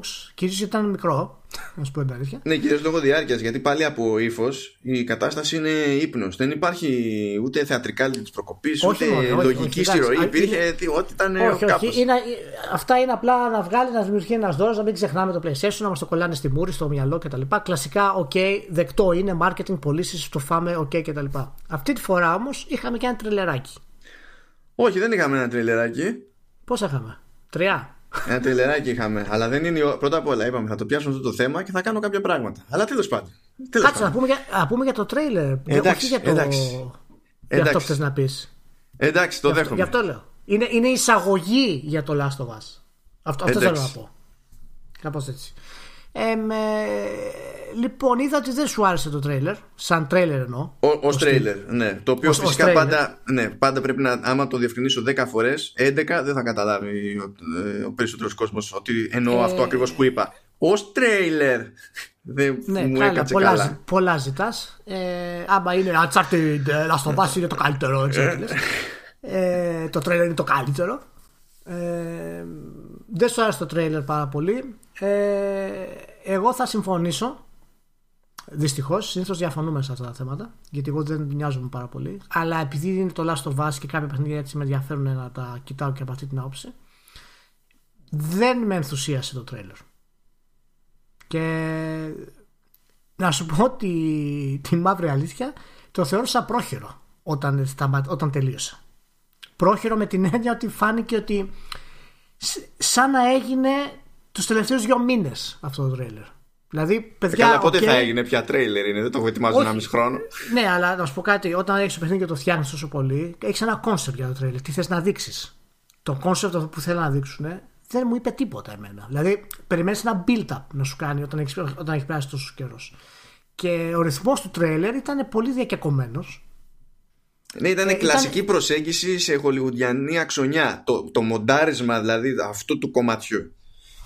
Ήταν πολύ σπολεριά γενικότερα. Ε, τουλάχιστον για, τα προ, για, για τις πρώτες ώρες σαν στυλ δεν τα αποκαλύπτει κάτι μεγάλο αλλά αφήνει υπόνοιες για διάφορα πράγματα τα οποία μου φαίνεται περίεργο για τον Trackman και τους υπόλοιπους να το πούνε ok οπότε έχω φτάσει στη θεωρία ότι γενικά το όλο τρέιλερ είναι πάρα πολύ misdirection για το τι πρόκειται να δούμε και να συμβεί δηλαδή όλο γιατί αν το θυμάσαι όταν το, το παρακολουθήσεις καταλαβαίνεις εξ αρχής, σου δίνει εντύπωση εξ αρχής για ποιο λόγο πάει η Έλλη να κάνει αυτό το revenge trip. ας πούμε. Ναι, γενικά είναι μια θεωρία που αυτόματα θεωρήθηκε επικρατέστερη. Απλά όλοι τα, ε, επίσης σφίγγονται γιατί σου λέει ποιος ξέρει τώρα. Μπορεί να μας δουλεύουν κιόλας και να είναι κάτι Μπορεί. άλλο. Μπορεί, μπορεί. Ναι, μπορεί, μπορεί. να, μην είναι, να, να έχουν κάνει αυτό, ένα, αυτό το copy-paste και ίσως αυτό, αυτή να είναι η αιτία που ξέρεις, φάνηκε τόσο κακό το edit μερικές φορές σε, σε θέματα ρυθμού ας πούμε το. Ναι, για μένα το αν είχαν μόνο το, το τελευταίο, το, το είχαν βγάλει, πώς να σου πω. ε, Το τελευταίο, την τελευταία Ναι. sequence που σκάει ο, ο Τζοέλ, που της κλείνει τα μάτια και συνειδητοποιεί με τη δεύτερη, αλλά χωρίς να τον δει ποιος είναι, Ναι. και άλλα, λένε εκεί δύο κουβέντες. Αυτό, αν το είχαν αυ- λίγα δευτερόλεπτα, να, να ξαναζούσε το Vine και να το βάζανε εκεί πέρα και να μην κάνανε τίποτα άλλο, θα αρκούσε. Ε, εντάξει, μην, ναι, μην το θάψουμε και τελείω το τρέιλερ. Εντάξει, μια χαρά Όχι, τέλειωσε δεν το τα θαύμα. τεχνικά. Απλά θέλω να σου πω ότι θα γινόταν Αλλά- εντόρος, θα ήταν όλοι ευχαριστημένοι. Γιατί όλοι, όλοι, πάνω απ' όλα με αυτό έχουν σκίσει στο τρέιλερ. Ότι όπου ξανά έσκασε ο Τζοέλ. Θα είχαν πετύχει δηλαδή επικοινωνιακά να γίνει μανούρα. Εντάξει, το ξέραμε όσο θα σκάσει τώρα. Αυτό ήταν τώρα μυστικά τώρα της Naughty Dog. Ναι. Εδώ, εδώ δεν τα κρατάνε άλλοι και άλλοι, θα τα κρατήσει η Naughty Dog. Εντάξει, απλά θέλω να σου πω ρε παιδί μου, θα μπορούσαν να την είχαν σκαπουλάρει και χωρίς να κάνουν και τον κόπο που κάνανε δηλαδή για τρέιλερ τέτοιας διάρκειας και με αυτό το στήσιμο. Ναι. Ε, Προφανώς από το τρέιλερ το παιχνίδι φαίνεται καταπληκτικό. Ε, τα mechanics φαίνονται ασύλληπτα, δηλαδή πιο ομαλά από ποτέ. Ε, αρκετό Uncharted vibe στο τρέιλερ γενικά και στους μηχανισμούς και στο ομαλότητα και στο, στη δράση και τα λοιπά που είδαμε, μπράβο ε, μ' αρέσει αυτή η αλλαγή αλλά θα την αναλύσουμε καλύτερα μετά όταν, σε λίγο δηλαδή και Μπούκοσε. ναι, γιατί θέλω να πάω αλλού τώρα. Αλλά για πες μου τώρα κάτι, κάτι που μου έχεις ετοιμάσει για να μου δημιουργήσεις πρόβλημα πάλι. Για πες μου να δω τι θα γίνει. Λοιπόν, θα σας πω τώρα γιατί θα θεωρήσει καλό παιχνίδι στον αυτόματο ο Ηλίας στο The Last of Us Part 2. Ό,τι και να Part γίνει. two. Ό,τι και να Part- γίνει. Part 2, ε. Ε, πώς να το πούμε, αφού είναι Part 2. Ναι, αυτό λέω. Part 2. Για πες. Όχι απλά δύο. Είναι, σι- είναι, Όχι, όχι. σημα- είναι σημαντικό αυτό. Α, ναι, ισχύει. ισχύει. Για πες, για πες. Λοιπόν, Δεν δεν θα μπλέξω. ε, Τα, τα της ιστορίας, ό,τι υπάρχει τώρα σαν σαν στοιχείο, θα το κάνουμε γενιά μετά. Απλά θα σταθώ σε μερικά σημεία. λοιπόν, αυτό που δεν ξέρετε εσείς αλλά το ξέρω εγώ είναι ακριβώς τι φάτσα έκανε ο Ηλίας όταν διάβαζε, όταν διάβαζε πως όταν κρύβεσαι στα γρασίδια δεν κρύβεσαι τελείως και όταν είσαι σκυμμένος ε, πρέπει να πηγαίνεις με half stick με αναλογική κίνηση να κινείσαι πιο αργά γιατί η ταχύτητα με την Δέκα. οποία κινείσαι Δέκα! Επηρεάζει το αν θα γίνεις αντιληπτός ή όχι και δεν είναι άσπρο μαύρο αυτό, αυτό, όταν το διάβαζε Ναι. αυτό ο Ηλίας δεν μου έχει πει κάτι αλλά δεν χρειάζεται ξέρω ακριβώς τι, παι, τι πεζότανε μέσα του ρε παιδί μου Οχ, οχ, καταστροφή. Δέκα! Δέκα! Εκεί διαλυόταν για, για πάντα στην όλη διαδικασία. Όταν επίσης πρωτοδιάβασε ότι όλοι οι εχθροί Και τα είδα κιόλας, όχι μόνο τα διάβασα. Ναι, Δηλαδή, εντάξει. είμαστε συγκεκριμένοι. Όταν, όταν οι εχθροί ε, όλοι οι εχθροί τέλος πάντων έχουν το δικό τους όνομα το οποίο ακόμα και μετά από load είναι persistent Ναι! ναι! Δεν είναι randomized, ναι! Ναι! λέμε είναι απλά, Παρακαλώ, απλά ε, πράγματα παρακαλώ, Είναι, είναι, είναι ε, ε, ritualistic αυτό που κάνεις τώρα. Δηλαδή είναι βουντού τελείως. Μ' αρέσει αφού διαβα- α, διαβάζω και δεν μπορούσα να, να σκεφτώ τι- στη- να σταθώ στην ουσία αυτών που διάβαζα αλλά γέλαγα γιατί ήξερα ακριβώς το παιδί μου τι γίνεται από, από πίσω τι, πόσα σκαλώματα θα, θα έχεις φάει στη, στην όλη διαδικασία Γιατί τα τρώω αυτά συγκεκριμένα τα σκαλώματα, βέβαια να πούμε. Γιατί εγώ έχω αιμονή με το consistency του κόσμου. Το θεωρώ το πιο σημαντικό κομμάτι για ένα video game σε τέτοιου στυλ, ας πούμε, κτλ. Δεν είναι επειδή παλιότερα όταν έβλεπε κάπου το όγκο ύδατο σε παιχνίδι ήθελε να δει αν μπορεί να πέσει μέσα να κολυμπήσει. Αυτό Όχι, ήταν, ου- ήτανε playtesting, μάλλον. ναι, Ήθελα- ου- ου- ούτε όταν έβλεπε 3D game, όταν λέμε 3D game μιλάμε και για πολύ πιο πίσω έτσι 3D game και είχε το περιθώριο να χρησιμοποιήσει ένα λογικό μοχλό ήθελε να δει τι κάνει με half stick το animation και αν έχει απλά είναι one two Ναι, είναι εσύ στάνταρ μάλλον αυτά. ήμουν, ήμουνα μπροστά την εποχή μου. Ήμουνα μπροστά την εποχή μου. Λοιπόν, αλλά να πω, το consistency του κόσμου είναι το πιο σημαντικό πράγμα. Αλλά σε αυτό που λέει ο Μάνος, πραγματικά όταν διάβασα ότι θα, έχουν, θα μείνουν τα ίδια ονόματα και δίνουν τέτοιο βάρος στο χαρακτήρα των NPCs, γιατί οι, οι εχθροί μεταξύ τους φωνάζουν και ένα στα ονόματα του άλλου για να συνεννοούνται. Και δεν είναι απλά, δηλαδή είναι μέρος της όλης ατμόσφαιρας αυτό το πράγμα. ναι. Και είναι φοβερό όταν σου κάνει αυτό το load που σε ξαναβάζει σε αυτή τη φάση. Τι να είναι random, ας πούμε, και να είναι ένας ακόμα μηχανισμός απλά για να δώσει, ξέρεις, ένα, μια, ένα, μια ένταση ας πούμε, στην όλη φάση, μια ατμόσφαιρα, είναι, είναι υπαρκτή μέσα. Το όνομα σημαίνει ύπαρξη. Είναι, είναι, είναι πολύ απλό αυτό το πράγμα. Μπράβο, Μάνο. Το, το βίτσιο το προσωπικό μου σημαίνει ότι όταν θα έρθει η ώρα θα κάθομαι και θα παρακολουθώ πώς εξελίσσεται το, το μέγεθος του save file. Γιατί κάπως πρέπει να, να, να μένουν αυτά σε μια γωνιά, ρε παιδί μου, ότι είναι χαρακτηριστικά του δικού σου playthrough και δεν είναι ότι ε, απλά είναι ένα save state, έφτασα σε ένα ναι, συγκεκριμένο ναι, ναι. σημείο, ξέρω εγώ, και απλά παίζει πρόοδο χ και ψ και, και ό,τι να είναι. Τώρα, τι άλλο, τι άλλο ε, σημείο είχαμε στην όλη φάση; Καλά, ε, δεν, δεν θα βάρασε τη διαφρίκη με, τη, με την όλη ιστορία ότι παίζει ρόλο η, η οσμή που αφήνει η Έλια και θα, όχι, όχι, όχι. Αυτό, αυτό το έχει κάνει και το Red Dead. Δεν είναι... ωραία. Ξέρω όμως που θα ήταν εκεί που άρχισες να ανησυχείς και που νύθηκες λίγο στη θέση σου. Γιατί δεν αισθάνθηκες άσχημα που άρχισες να ανησυχείς, δεν ήθελες. Είπα, με κάνει preview. δεν υπάρχει. δεν υπάρχει, με κάνει preview. Ήταν εκεί που διάβαζες γενικά για το τι γίνεται με τα σκυλιά ότι τα σκυλιά κατά μία έννοια είναι φόβος και τρόμος μες στο παιχνίδι. Γιατί άσχετα με το τι κάνουν οι άνθρωποι και άσχετα με το τι κάνουν οι infected. όπου ε, ε, διάβαζες την εμπειρία που είχαν οι υπόλοιποι που κάνανε, ότι ήταν στο hands-on event στο Los Angeles. Και λες τώρα, έτσι και έχει γεμίσει όλο το παιχνίδι με σκυλιά. Σκεφτόσουν να θα καταρρεύσω, θα είναι απαράδεκτο. Αν το έχουν λοιπόν, παρακάνει θα είναι αποτυχία. Λοιπόν, πρόσεξε, πρόσεξε, έτσι. Λοιπόν, όταν άκουσα για τα σκυλιά δεν έφτασα στο σημείο της αποτυχίας, okay, αλλά είπα ότι το μεγαλύτερο playtesting που θα πρέπει να κάνουν είναι πόσο συχνά εμφανίζονται τα σκυλιά. έτσι, έτσι, έτσι και βγαίνω από το σπίτι και έχω 5-6 σκυλιά απ' έξω και μετά φεύγω και αυτά σκυλιά έχει άλλα σκυλιά από εκεί για να γεμίσουν τα, τα sequences, κανονίστε την πορεία σας στην Naughty Dog, θα σας αλλάξω τα φώτα. Δεν σας λέω τίποτα άλλο, ε. Θα κάνω ορυχείο μόνο για τα σκυλιά. για τίποτα άλλο δεν το λέω, αφιερωμένο στα σκυλιά. Όντως αυτό το πράγμα με ενοχλεί. Και θα σου πω μετά λίγο εξήγηση παραπάνω όταν μιλήσουμε για το gameplay γενικότερα. Ε, τώρα πραγματικά και να είναι και άλλα. Ε, δεν θυμάμαι άλλα. Νομίζω αυτά, καλά, καλά τα πήγα. Λοιπόν, νομίζω είσαι. Μιλάμε preview κανονικό. θα, σου δώσω, θα σου δώσω 2,5 στα 3. Νομίζω είναι ότι ό,τι καλύτερο μπορεί να κάνει. Δεν το συζητάω αυτό το πράγμα. Ε, Επίσης, αυτό που σου διέφυγε να πεις και ήθελα να το πεις, αλλά τέλος πάντων εντάξει δεν μπορεί να τα πετύχεις όλα, ήταν το τσιγαριλίκι. Γενικά. Ε, η άνεση με την οποία ενώ το έδειξε σε μια random σκηνή, δεν το έκανε θέμα, ας πούμε, κοίτα πόσο ματσούρι είμαστε και πόσο έτσι όρημοι και εκφραστικοί κτλ. Ναι. Ήταν μια απλή σκηνή που περνάει ένα τσιγαριλίκι, ας πούμε, κτλ. Αυτό, δε, αυτό δεν, θα το, δεν θα το έλεγα. Δηλαδή δεν είναι κάτι που μου πέρασε στο μυαλό και το ξέχασα ναι. ότι θα μου κάνει εντύπωση. Ναι, διότι, ναι. να σου πω αλήθεια, δεν μου κάθεται ως τόσο συγκλονιστική κίνηση ε, εφόσον μιλάμε για αμερικανική παραγωγή. Διότι έχουν γενικά και στο κινηματογράφο και στην τηλεόραση κτλ. έχουν τελείως άλλη προσέγγιση για την προβολή του, ναι, του κοινικής κάναβη γενικά, ρε παιδί μου. Είναι απλά δεν έχει, δεν έχει ξαναγίνει σε game αυτόν τον τρόπο. Να είναι τόσο εκφραστικό. Έχει γίνει σε RPG που το έχεις ένα inventory, ας πούμε, και το χρησιμοποιείς τώρα. έχει ναρκωτικά στο Fallout, ας πούμε. Αλλά να είναι μια κοπέλα σε μια άλλη κοπέλα με τέτοια γραφικά, ας πούμε, και ερμηνείες κτλ. Και, και απλά να το περάσει σε ένα ωραίο. Ήταν μια ωραία στιγμή γενικότερα για τα games αυτό το πράγμα.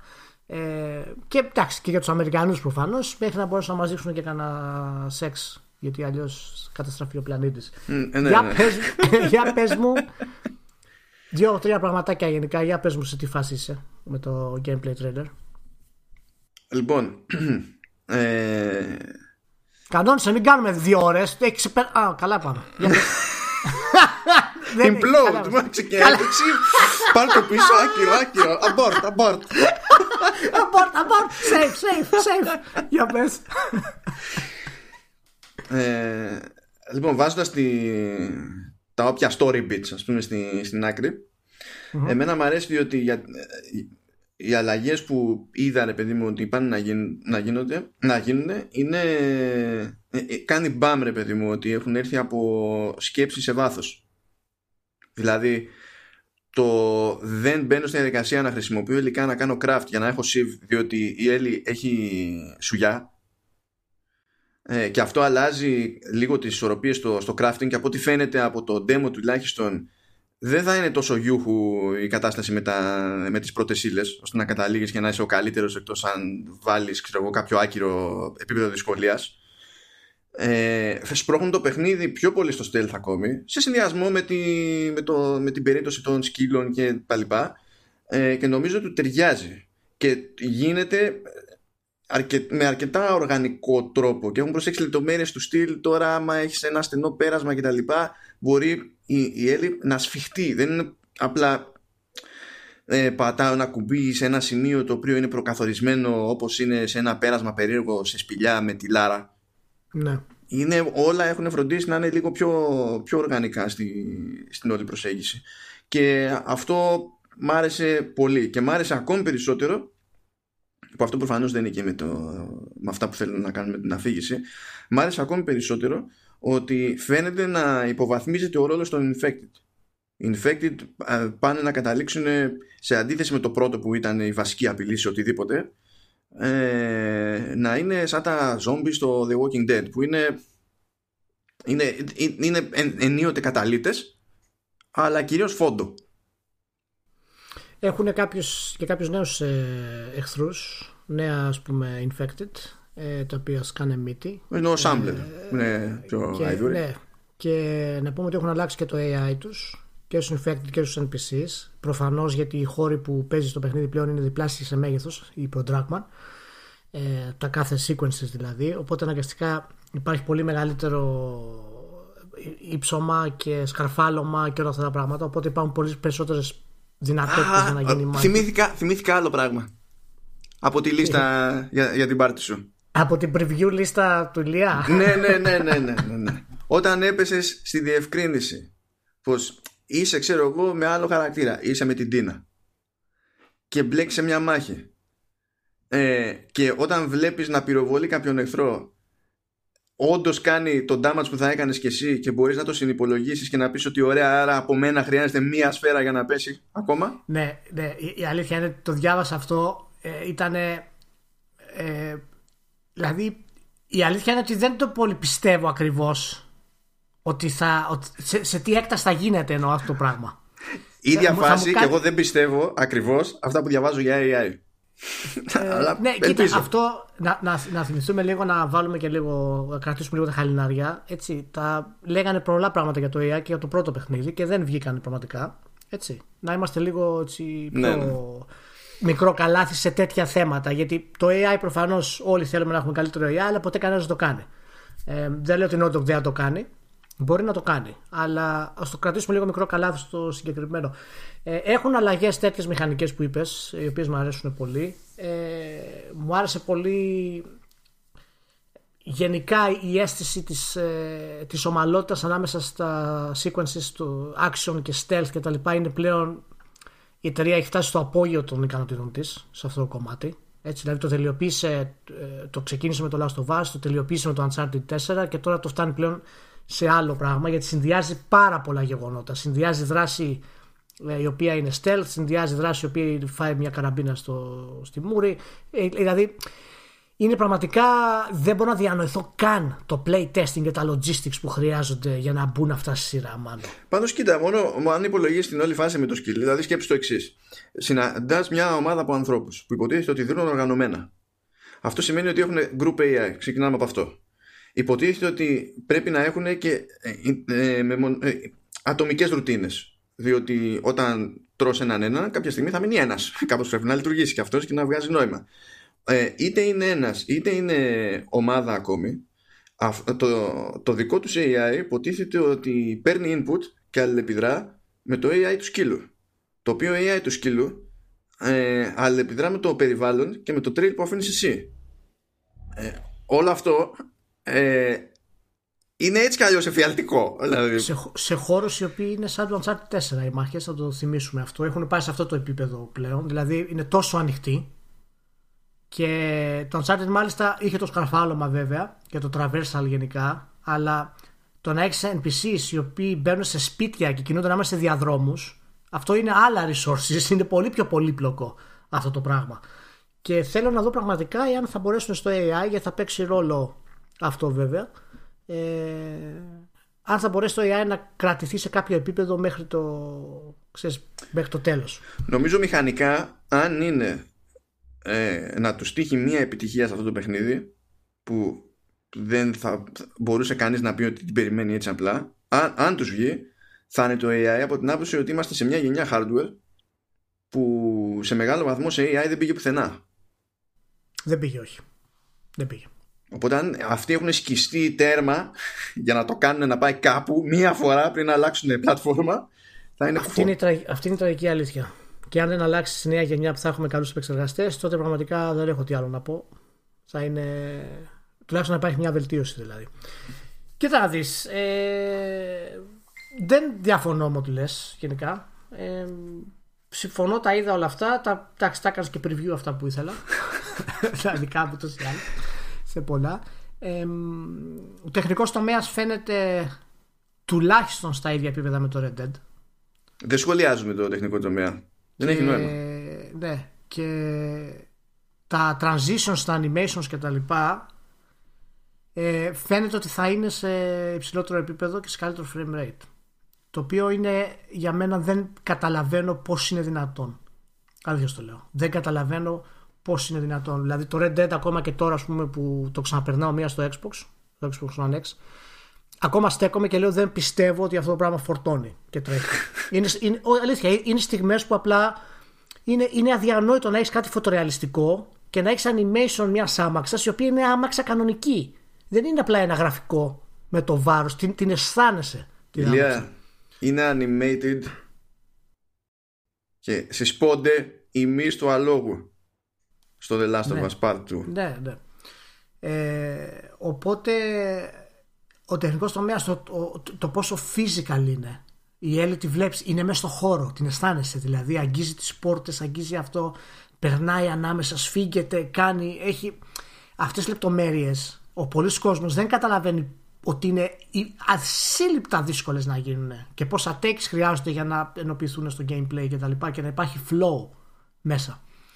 Ε, θυμάσαι παλιά θα ήταν cutscenes. Θυμάσαι που έμπαινες, έφτανες σε ένα τείχο και έπρεπε να περάσεις και γινόταν cutscene. Έδινε το χαρακτήρα ναι, ναι. περνάει μέσα, έφτανε στην άλλη μεριά και μετά το ξεκίνησε το παιχνίδι πάλι. Τώρα πλέον είναι μια ομαλότητα, δεν καταλαβαίνεις τίποτα στην ουσία. Ε, είναι γενικά παρόλα αυτά εγώ έχω ορισμένες ανησυχίες. Λοιπόν, δεν δίνει δεκάρα για τις ανησυχίες σου η Holy Gross υποθέτω ότι αυτό διαβάζεται Holy διότι είναι H-A-L-L-E-Y. Haley δεν νοείται με, με double L εκεί πέρα και A μπροστά να, να ισχύει. Ε, θα την πω Holy Gross και ελπίζω να, να ισχύει. Λοιπόν. Holy Gross ναι. Υπάρχει ο Dragman ο Dragman είναι ο Dragman εντάξει. Καλός, ωραίος. Ναι. Καλό έχει ένα όραμα έχει ένα όραμα άνθρωπος, καλός είναι. Οι άλλοι που συνεργάζεται με τον Dragman στο συγκεκριμένο παιχνίδι, που είναι οι, οι βασικοί γραφιάδες στην ναι. προκειμένη. Είναι η, η, η narrative lead, λέγεται, ναι. στα αγγλικά. Ασχολείται πρώτη φορά με game mm-hmm. και προηγουμένως ήταν στο Westworld. Ναι. Η ταχύτητα με την οποία δεν ενδιαφέρεται για το τι νομίζουμε πρέπει να κινείται σε αστεία επίπεδα. Ναι, Βέβαια. Αυτό είναι σίγουρο. Βέβαια, ακόμα και έτσι πέτυχα μια ατάκα που είπε. Ναι. που δηλαδή το iRoll ήταν σε κοσμικό επίπεδο. Που καταλαβαίνω τι θέλει να πει καταλαβαίνω γιατί το λέει. Δεν έχω πρόβλημα με αυτό που εννοεί. Αλλά ήταν τόσο μα τόσο δυτική ακτή Αμερικής. Λέει προσπαθούμε να φτιάξουμε μια ολιστική ε, προσέγγιση στην ενσυναίσθηση. Ναι και εκεί μαράθηκα λίγο μέσα μου. Εντάξει, αυτός είναι ο αδερφός του Νόλαν το είχε πει αυτό σίγουρα στο Westwood. Εκεί είστε που κάθονται πιούν καφέ για να σκεφτούν τι θα γράψουν μετά. Θα το, θα το πέταξε αυτός. Τι να σου πω. λοιπόν, δεν ξέρω. Ε, λοιπόν, λοιπόν είναι, είναι λίγο πολύπλοκο προφανώς γιατί δεν ξέρουμε τίποτα για το παιχνίδι και το story. Έτσι, οπότε οτιδήποτε λέμε βασίζεται σε, σε, σε ενδείξεις που ναι. έχουμε, οι οποίες μπορεί να μην ισχύουν καν στο πραγματικό παιχνίδι, έτσι. Οπότε προφανώς όλα αυτά πάρτε τα με πολύ αλάτι, όπως λένε και στα αγγλικά, η φράση.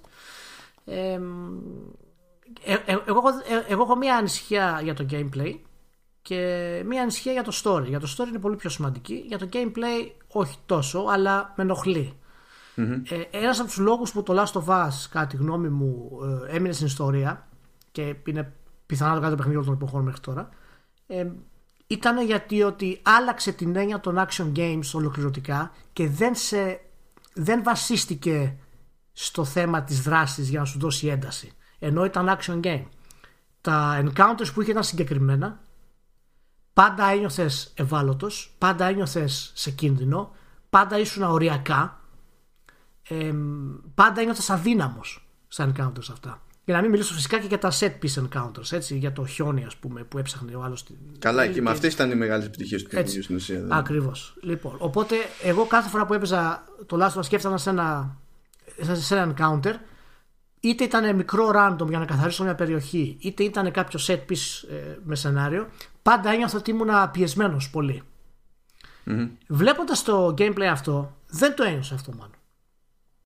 Και θα σου πω γιατί δεν το ένιωσα. Γιατί προφανώς είναι ένα μικρό, ελάχιστο κομμάτι, αλλά είδα μια Έλλη η οποία είναι σε ένα χώρο μεγαλύτερο από το προηγούμενο παιχνίδι.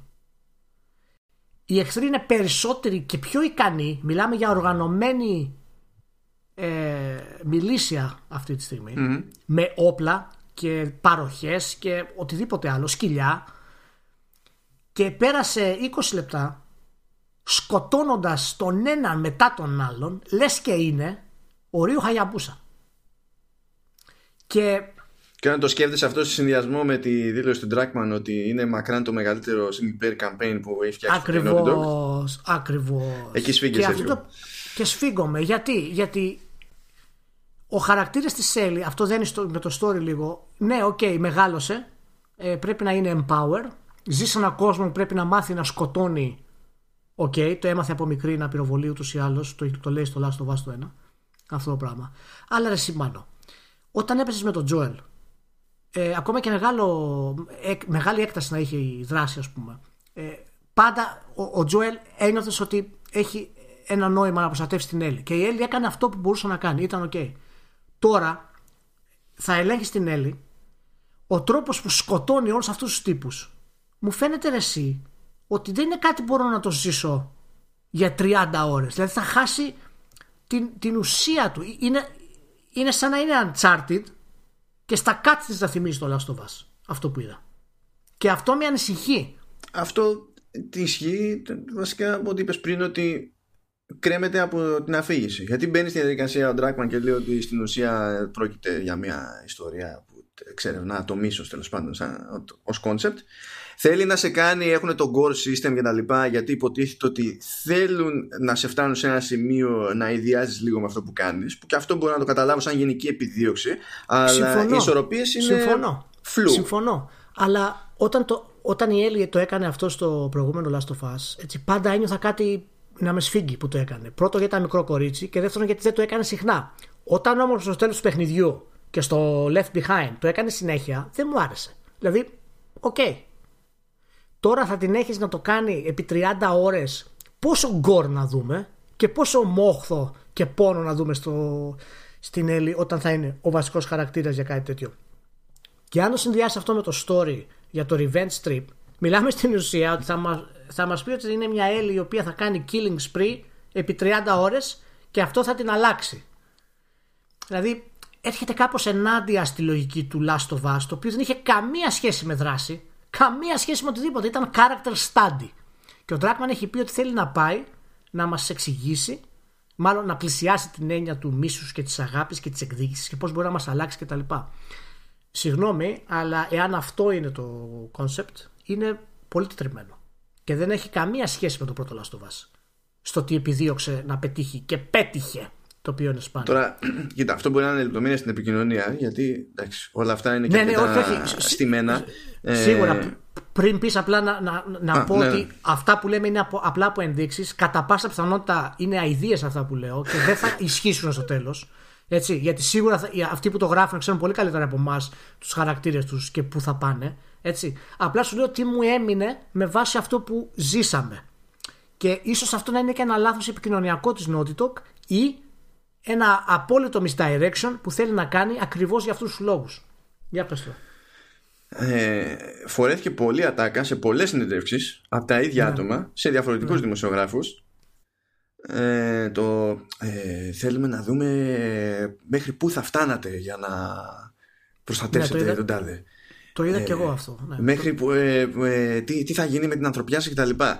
Αυτά είναι βγαλμένα από βιβλιαράκι με κλισέ. Σαν, Ε, ναι. που, ε, καταλαβαίνω γιατί θα το πήρε παιδί μου σε ένα τέτοιο περιβάλλον που Ναι, είναι όλα ισχύει. ελεγχόμενα έτσι. Ισχύει, ισχύει. Αλλά ταυτόχρονα αν υπήρχε περίπτωση να με κάνεις να αισθανθώ ε, ε, πιο ήσυχος με την κατεύθυνσή σου και έπρεπε να διαλέξεις μία ατάκα να χρησιμοποιήσεις για να αισθανθώ πιο ήσυχος ε, δεν θα ήταν αυτή.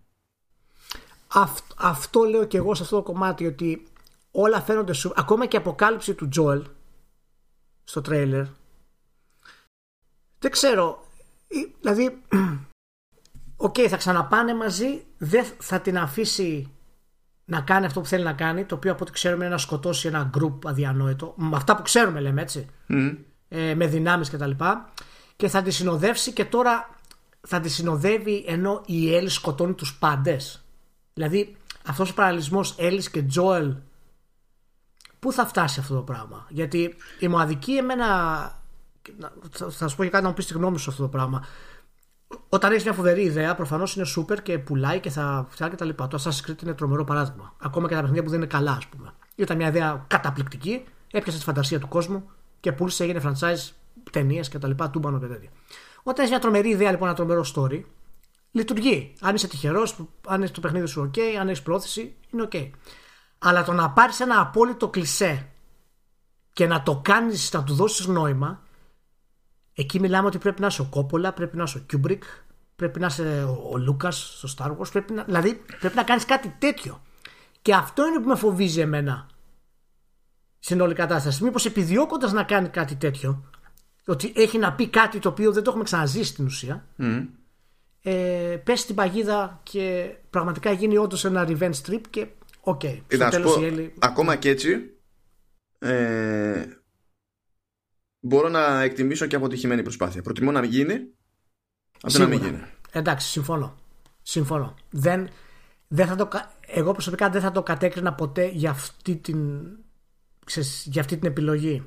Ε, απλά δεν ξέρω αν είναι αν δέχτηκαν κάποια πίεση από τη Sony για αυτό το πράγμα. Το οποίο δεν, δεν ισχύει γιατί είναι το μοναδικό, το μοναδικό στούντιο μαζί με τη Rockstar που έχει απόλυτη ελευθερία υπό publisher. Ναι, γενικά είναι πιο, πιο, πιο γιούχο. δηλαδή αυτό Ε, ε, που. εσένα πώς σου βγαίνει όλο αυτό με το... Δηλαδή εί- είσαι ευχαριστημένος γενικά με, με ό,τι έχουμε δει από, το, από την κατεύθυνση του story όπως το ξέρουμε; Μέχρι τώρα ας πούμε. Ή, ή θα ήθελες κάτι άλλο; Πώς, πώς, ή κρατάς και εσύ τα, την πισινή σου ας πούμε; Δεν είναι πάντα, είμαι μαζεμένος σε αυτά τα πράγματα, διότι θεωρώ ότι είναι, είναι αρκετά ρεαλιστικό το ενδεχόμενο να παίζει και trolling.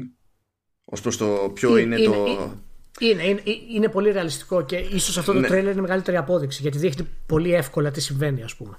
Ε, δα- γιατί έπιασα τον εαυτό μου να, να ψιλοενοχλείται λίγο που υπονοείται με σχετική σαφήνεια τέλος πάντων ότι το γεγονός που τσιτώνει την Έλλη ε, είναι ενδεχομένως ο θάνατος της Ντίνα Και εμένα με ενόχλησε λίγο αυτό. Και εμένα, και εμένα με ενόχλησε. Και δεν μπορώ να σκεφτώ ότι ένας Δράκμαν και οι υπόλοιποι κάναν, λάθος, κάναν απλά λάθος. Ε, και αυτή ήταν, η- αυ- αυτή ήταν η επόμενη σκέψη είναι ότι ε, δεν δε, δεν μπορεί δηλαδή είναι, Ναι, δηλαδή μετά Είναι την πολύ εμπειρία του εύκολο Last of να- Us, να τσιτωθώ, δηλαδή, δεν με αυτό μπορεί. το πράγμα. Ναι, ναι, ναι.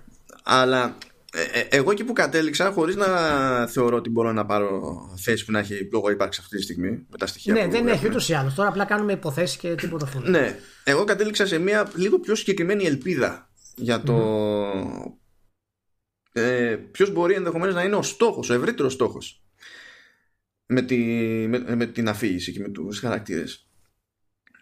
Εφόσον μιλάμε για part του και επιμένουν ότι αφηγηματικά στην ουσία, ναι, μεν εντάξει, δεν είχε επινοηθεί η ιστορία έτσι, το, το franchise με αυτό το σκεπτικό εξ αρχής, αλλά η λογική είναι ότι συνεχίζουμε για να δούμε την ας πούμε φυσική κατάληξη μιας ιστορίας που έχουμε αφήσει κατά μία έννοια στη μέση.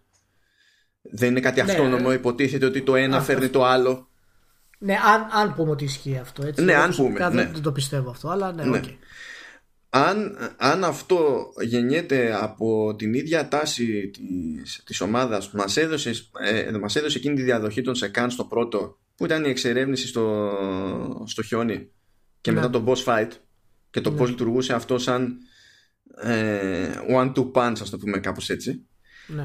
αν ε, το έχουν σκεφτεί ότι το part 2 πρέπει να λειτουργήσει αντίστοιχα με το part 1 το οποίο είναι από μόνο του ρίσκο από την άποψη ότι είσαι σε μια αγορά και, ε, που δεν μπορείς να θεωρείς αυτονόητο ότι έχουν, θα έχει παίξει ο άλλος το, το πρώτο ό,τι και να κάνεις δεν μπορείς να το θεωρείς αυτονόητο Λες να τους νοιάζει αυτό, την Naughty Dog; ε, Γενικά. ελπίζω να μην τους νοιάζει γιατί στην τελική άμα σκεφτόνταν όλοι έτσι δεν θα βγάζανε ποτέ άκρη Εγώ νομίζω ότι δεν τους νοιάζει. Σίγουρα θα έχουν κάποιο, κάποια marketing ομάδα της Sony, παιδιά, να κάνετε αυτό, αυτό και αυτό. Αλλά επειδή έχουν ελευθερία, θα πούνε παιδιά, εντάξει, δεν θα το κάνουμε. Ευχαριστούμε. Εγώ, εγώ προτιμώ να μην τους νοιάζει γενικά. Ναι. Α, και ελπίζω και σε αυτή, την, σε αυτή την προτίμησή μου θα βασίσω και το υπόλοιπο. Ε, είναι ότι αν, ε, είδαμε τι έκανε τέλος πάντων ο, ο Τζόελ μέχρι τέλους. Ε, όπου κατέληξε να κάνει μια επιλογή ε, που δεν μπορούσε να θεωρηθεί καθαρά σωστή, καθαρά λάθος. Ήταν το ερώτημα κατά μία έννοια τέτοιο, το Ναι. δίλημα που είχε τέτοιο που δεν υπήρχε όντως απόλυτα σωστή επιλογή. Και το έχουμε ξαναπεί κιόλας, ότι γι' γι' αυτό το έχουμε ξαναπεί και μαζί, ας πούμε, εκτός αέρα, ότι είναι character study το Ναι. πρώτο Last of Us, Ναι. στην ουσία. Το πώς ένας άνθρωπος μπορεί να φτάσει να κάνει κάποια πράγματα τα οποία είναι. Ναι. Για πες. Αν η σχέση της Έλλη πλέον είναι τεταμένη, η σχέση με τον Τζοέλ και βασίζεται στην ιδέα ότι η εφηβεία είναι αυτό που είναι και Ναι. μπορεί να οδηγήσει σε, σε, σε προστριβές επειδή α, ακόμα και όταν υπάρχει καλή θέληση από όλες τις, τις πλευρές Ναι, ναι, δεν ναι, σημαίνει ναι. ότι υπάρχει Ε, εμπειρία, η κατανόηση κτλ.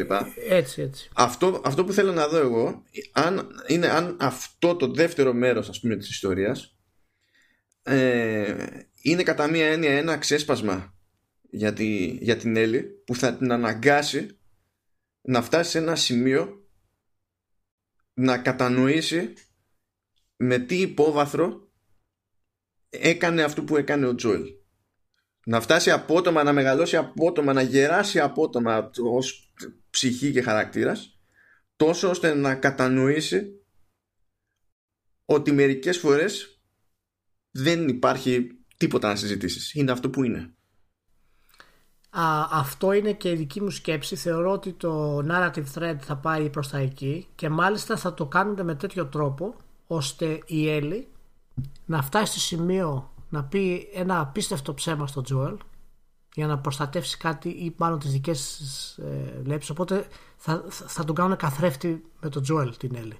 Και στο 3, γιατί θα υπάρξει part 3 σας το λέω, και στο part 3 θα γίνει η μεγάλη κόντρα για, το, για την όλη κατάσταση. Πάντως, ε, συμφωνούμε ότι εάν το πάνε ε, να επικεντρωθούν σε αυτό το πράγμα, για μένα θα είναι σούπερ. Απλά δεν ξέρω εάν θα χρειαστούν όλο αυτό τον άσκοπο θάνατο παντού. Καλά, αυτό, δεν αυτό, ξέρω. Γι' αυτό. δεν νομίζω και εγώ ότι το χρειάζονται. Ακόμα και αν το χειριστούν καλά. Ακόμα και αν το χειριστούν καλά, δεν, δεν μπορώ να δεχτώ ότι είναι αναγκαίο. Ναι, φοβάμαι μήπως το πάνε μαζί με τους χώρους που θα διπλασιάσουν σε μέγεθος, δι- διπλασιάσουν και τα encounters. Τε- Και ε- είναι κάπως λίγο, ξέρεις, ε, περίεργο στο, στο όλο Δεν ξέρω, σύνολο. είναι νομίζω τε- είναι και ένα από τα ζητήματα που, που έχουμε στα, στα games, μωρέ. Ξέρεις αυτό το... Πρέπει να είναι κάτι μεγάλο, ρε παιδί μου. Και... Ναι, ισχύει, ισχύει. ισχύει. Και, μα- μα- και, και το πρόβλημα του Uncharted, ας πούμε, που σε ένα σημείο σκοτώνει 20 άτομα και στο άλλο, ας πούμε, έχει ένα κάτσινο, σ' αγαπώ ή δεν ξέρω εγώ τι, φοβήθηκα που σε έχασα και όλα αυτά.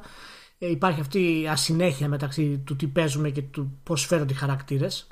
Ε, αλλά εντάξει, αυτό είναι ένα μειονέκτημα των games που έχουμε, αλλά ο- το Last of Us το είχε πετύχει με τέτοιο τρόπο ρε, εσύ. Που οι χαρακτήρες έμεναν σε αυτή την κατάσταση του action και στα cutscenes. Δηλαδή το ένιωθες ότι περάσανε κάτι. Στο Uncharted δεν έχει. Μπορεί να σκοτώσει 25 άτομα να πηδήξει από τάγκ και μετά να πιει καφέ, ας πούμε. Καλά, Δεν θα υπάρχει. είναι χαβαλές, δεν είναι. Ακριβώς, ακριβώς. Είναι action. Ε, εκεί δεν θέλω να το πάνε. Αλλά μηχανικά ε, δεν ξέρω τι να πω. Αλήθεια.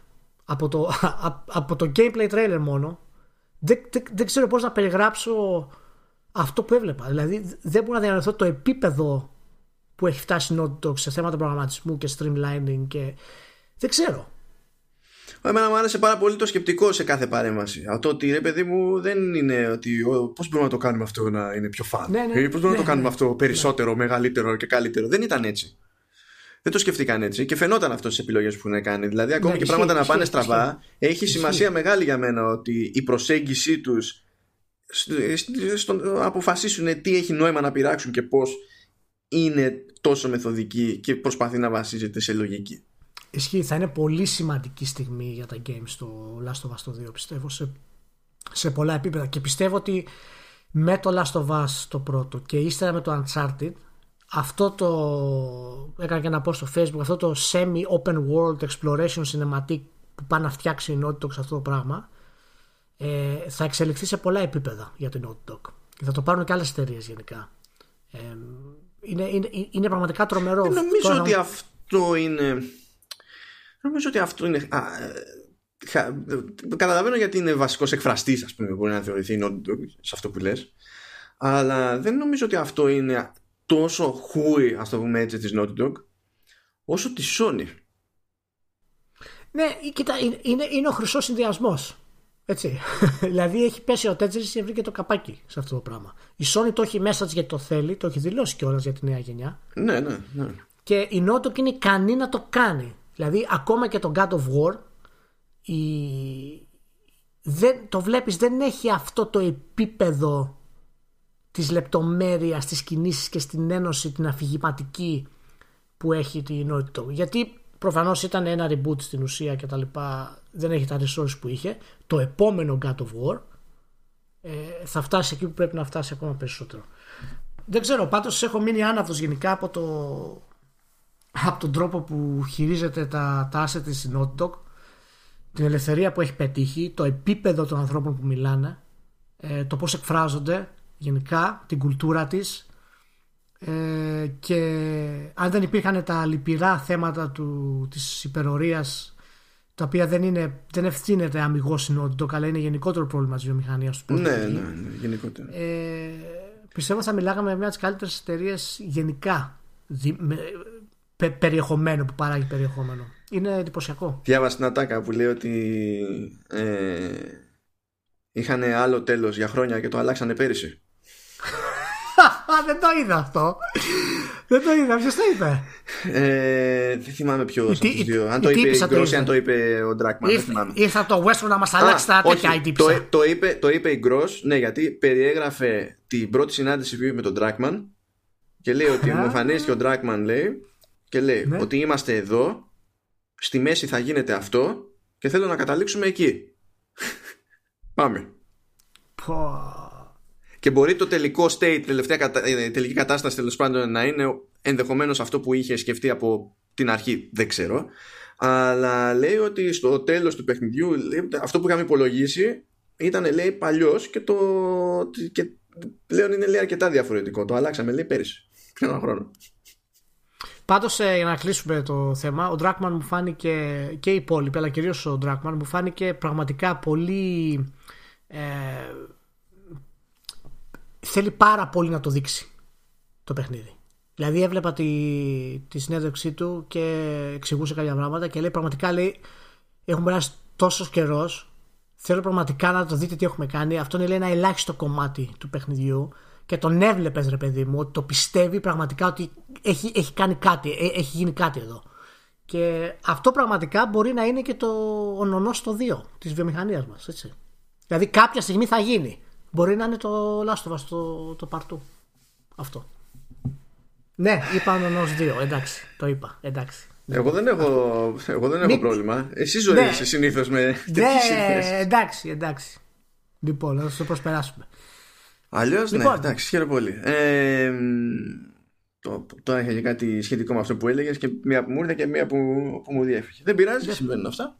Δεν φταίω εγώ. Α, για, το, για τον Dragman που σου έλεγα. Ότι κάτι θα γίνει εδώ, κάτι σκέφτεται ότι θα γίνει κάπως του Α, κάθισε ναι, από ωραία. Αυτά που λέει. Τώρα μην προσπαθείς να σκεφτείς πώς έπαιξε σύνδεση μες στο μυαλό μου, αλλά τέλος πάντων. Συνήθως δεν το κάνω αυτό. μάλλον. Ναι, ναι, μην το απλά. Φυλάξου με. δεν, δεν επιδιώκω να κάνω, να δω τις συνδέσεις που κάνεις. Sorry. Σκέψου τώρα έτσι, τι training περάσανε για τα media σε αυτή την περίπτωση. Ε, που πάλι καλά το χειριστήκανε, δεν φάγανε πολύ κρά.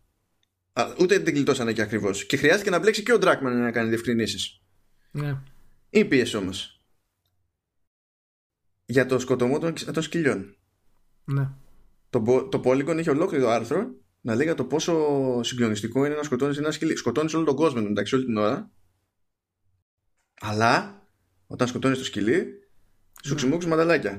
Και να πρέπει να κάνει τώρα να κάνει δηλώσεις ο Ντράκμαν και να λέει παιδιά, ναι εντάξει, αλλά δεν είναι υποχρεωτικό. Ναι, είναι, είναι πραγματικά το training που έχουν πάρει στρατιωτικό για αυτά τα θέματα. Ναι. γιατί προφανώς ασχολούνται, ξέρουν ότι θα, θα, θα, θα φάνε κρά από ηλίθιους. Έτσι. Και καταλαβαίνω την έννοια της διαφοράς του να πεις σκοτώνουν ένα σκύλο και σκοτώνουν έναν άνθρωπο. Προφανώς, ο σκύλος στην ουσία είναι άβουλο, απλά εκπαιδεύεται για κάτι να θώ, το καταλαβαίνω. Αλλά μιλάμε για ένα κόσμο που έχει καταστραφεί η ανθρωπότητα. Και σκοτώνεις όλη την ώρα.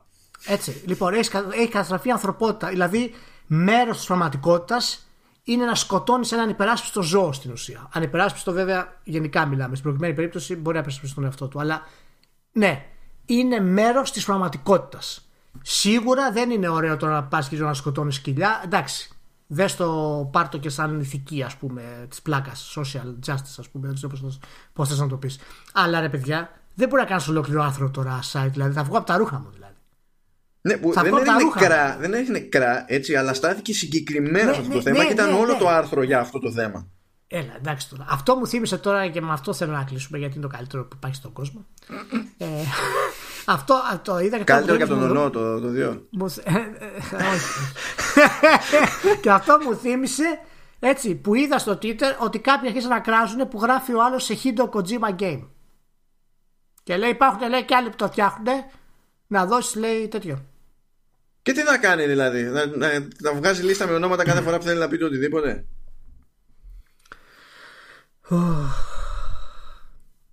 Δηλαδή και, στο, ένα... και στον κινηματογράφο λέει ε, film by Tather και ε, γράφει, δίνει προτεραιότητα σκηνοθέτη και στο σενάριογράφο. Που σενάριογράφο θα γράψει έναν σενάριογράφο, μπορεί να είναι δέκα, ναι, και αναγκάστηκε να το εξηγήσει ο Κοτζίμα και να λέει: Παιδιά, εγώ το γράφω γιατί κάνω παραγωγή, original story, concept, χαρακτήρες, το writing, producing, τα κάνω όλα. Γι' αυτό το γράφω. Αναγκάστηκε να το εξηγήσει. Γιατί το εξηγήσει. γιατί; Γιατί προφανώς του είπαν ότι πρέπει να πεις κάτι, μην γίνει, ξέρεις, το κλασικό του ίντερνετ, η λύθη, ξέρω εγώ. Και το φοβερό είναι ότι έβγαλε ένα πόσιμο που έκανε gold και λέει τελείω το κρατά δισκάκι και λέει πάρα πολύ ωραία. Λέει τελείω έκανε κόλ και τα λοιπά. Είμαι πολύ χαρούμενος να μοιραστώ μαζί σας. Εχίντο Kojima Game. με caps. με μεγάλα. Α, μπράβο. Α, μπράβο. Μην κολώνεις Χίντο, πήγαινε. Με αυτά και με αυτά να κάνουμε και μια έτσι αναφορά στη, στο Τζέρτελο που έχει ξεκινήσει, άσχετο το τελείως βέβαια, με το, με το Joker που ξεκινήσανε διαμαρτυρίες για τη βία στην ταινία και έχουν ξεκινήσει από ανθρώπους που δεν έχουν την ταινία Oh. Πώς φαίνεται αυτό, Πάντα δεν βγάζει νόημα αυτό, δεν το λατρεύεις; Ναι, αυτό είναι το καλύτερο. Από ανθρώπους που είναι, συγγε... που είναι συγγενείς θυμάτων από την επίθεση που είχε γίνει σε προβολή του The Dark Knight Rises πριν από χρόνια κτλ. Ok, okay, αλλά. Αυτοί είναι όλοι υποψήφιοι δικτάτορες, έτσι το ξέρεις. Αυτή είναι του στυλ ότι δεν έχει σημασία τι ισχύει, πρέπει να σε σώσω. και για να σε σώσω θα σου αλλάξω τον αδόξαστο. μέχρι να σωθείς. Δεν ξέρω από τι είναι να σωθείς. Να μην σε απασχολεί σε αυτό, αλλά εγώ θα σε σώσω αυτό το πράγμα. Αχ, δεν, δεν. Ακόμα και κείμενα που ασχολούνται με, το, με την ταινία, επειδή γίνανε δημοσιογραφικές προβολές, υποτίθεται και τέτοια, στέκονται πάρα πολύ σε, σε αυτή την πτυχή. Δεν mm. επικοινωνείτε καθόλου. Ναι. Και δεν επικοινωνούν καθόλου, προφανές. Και αν δεν επικοινωνούν στον κινηματογράφο, που έχει χρειαστεί να διαχειριστεί πράγματα και πράγματα στο παρελθόν, καταλαβαίνεις πόσο τραγελαφικό είναι συγκριτικά να έχουμε απαιτήσεις από το δικό μας το άθλημα. αυτό γράφω συνέχεια και στα, στο facebook και τα λοιπά. Ηρεμήστε, παιδιά και τα λοιπά. Εμείς τώρα φτάνουμε σε κάποιο σημείο να πούμε κάτι. ηρεμήστε. Ηρεμήστε. Έτσι, μην τα βάζετε τα ίδια. Ηρεμήστε. Τι να πω, ρε Μάνο, τι να πω. Λοιπόν, κλείνουμε, το ξεφτυλίσαμε. Ευχαριστούμε που ήσασταν μαζί. Φτάσαμε 6 ώρες και 10 λεπτά. Τυχαία νούμερα. Λοιπόν, Τυχαία θα πω λίγο κάτι. Δεν ξέρω ναι. πώς μας ακούει ο καθένας. Από πού έχει, έχει κατεβάσει το αρχείο, έχει κάνει οτιδήποτε. Αλλά επειδή έχω πάρει λίγο χαμπάρι ότι βαριέστε να. Ακόμα και αυτοί που έχετε κάνει subscribe, βαριέστε να ρυθμίσετε σωστά την εφαρμογή. Οπότε παίρνετε το επεισόδιο, αλλά το παίρνετε με καθυστέρηση. Χωρίς να υπάρχει συγκλονιστικός λόγος. Ενώ κατεβαίνει αυτόματα. Ασχοληθείτε λίγο εκεί με τα settings. Γιατί... Θα με τρελάνετε; Δεν Κα- είναι ότι. Καθυστέρηση; Σας παρακαλώ τώρα, μην βγω από τα ρούχα μου δηλαδή βραδιάτικα. Όχι τίποτα άλλο, καθυστε- επειδή συνδεόμαστε και λίγο με τα της επικαιρότητας. Το έχετε που το έχετε κάνει το subscribe, κατεβαίνει που κατεβαίνει το αρχείο όντως. Εντάξει, πειράξτε το λίγο να κατεβαίνει το- όταν πρέπει. Όχι, Δηλαδή- ξέρω εγώ, πέντε μέρες αργότερα. Είμαι απογοητευμένος, ε. Με απογοητεύσατε. Να το ξέρετε. Απογοητεύτηκα, πραγματικά. Να το ξέρετε, απογοητεύτηκα. Σας αφήνω με τα απογοήτευση. λοιπόν, να είστε όλοι καλά. Φιλιά πάρα πολλά. Και εμείς πάνω τα λέμε. Τσαου. Ξανά σε μια εβδομάδα.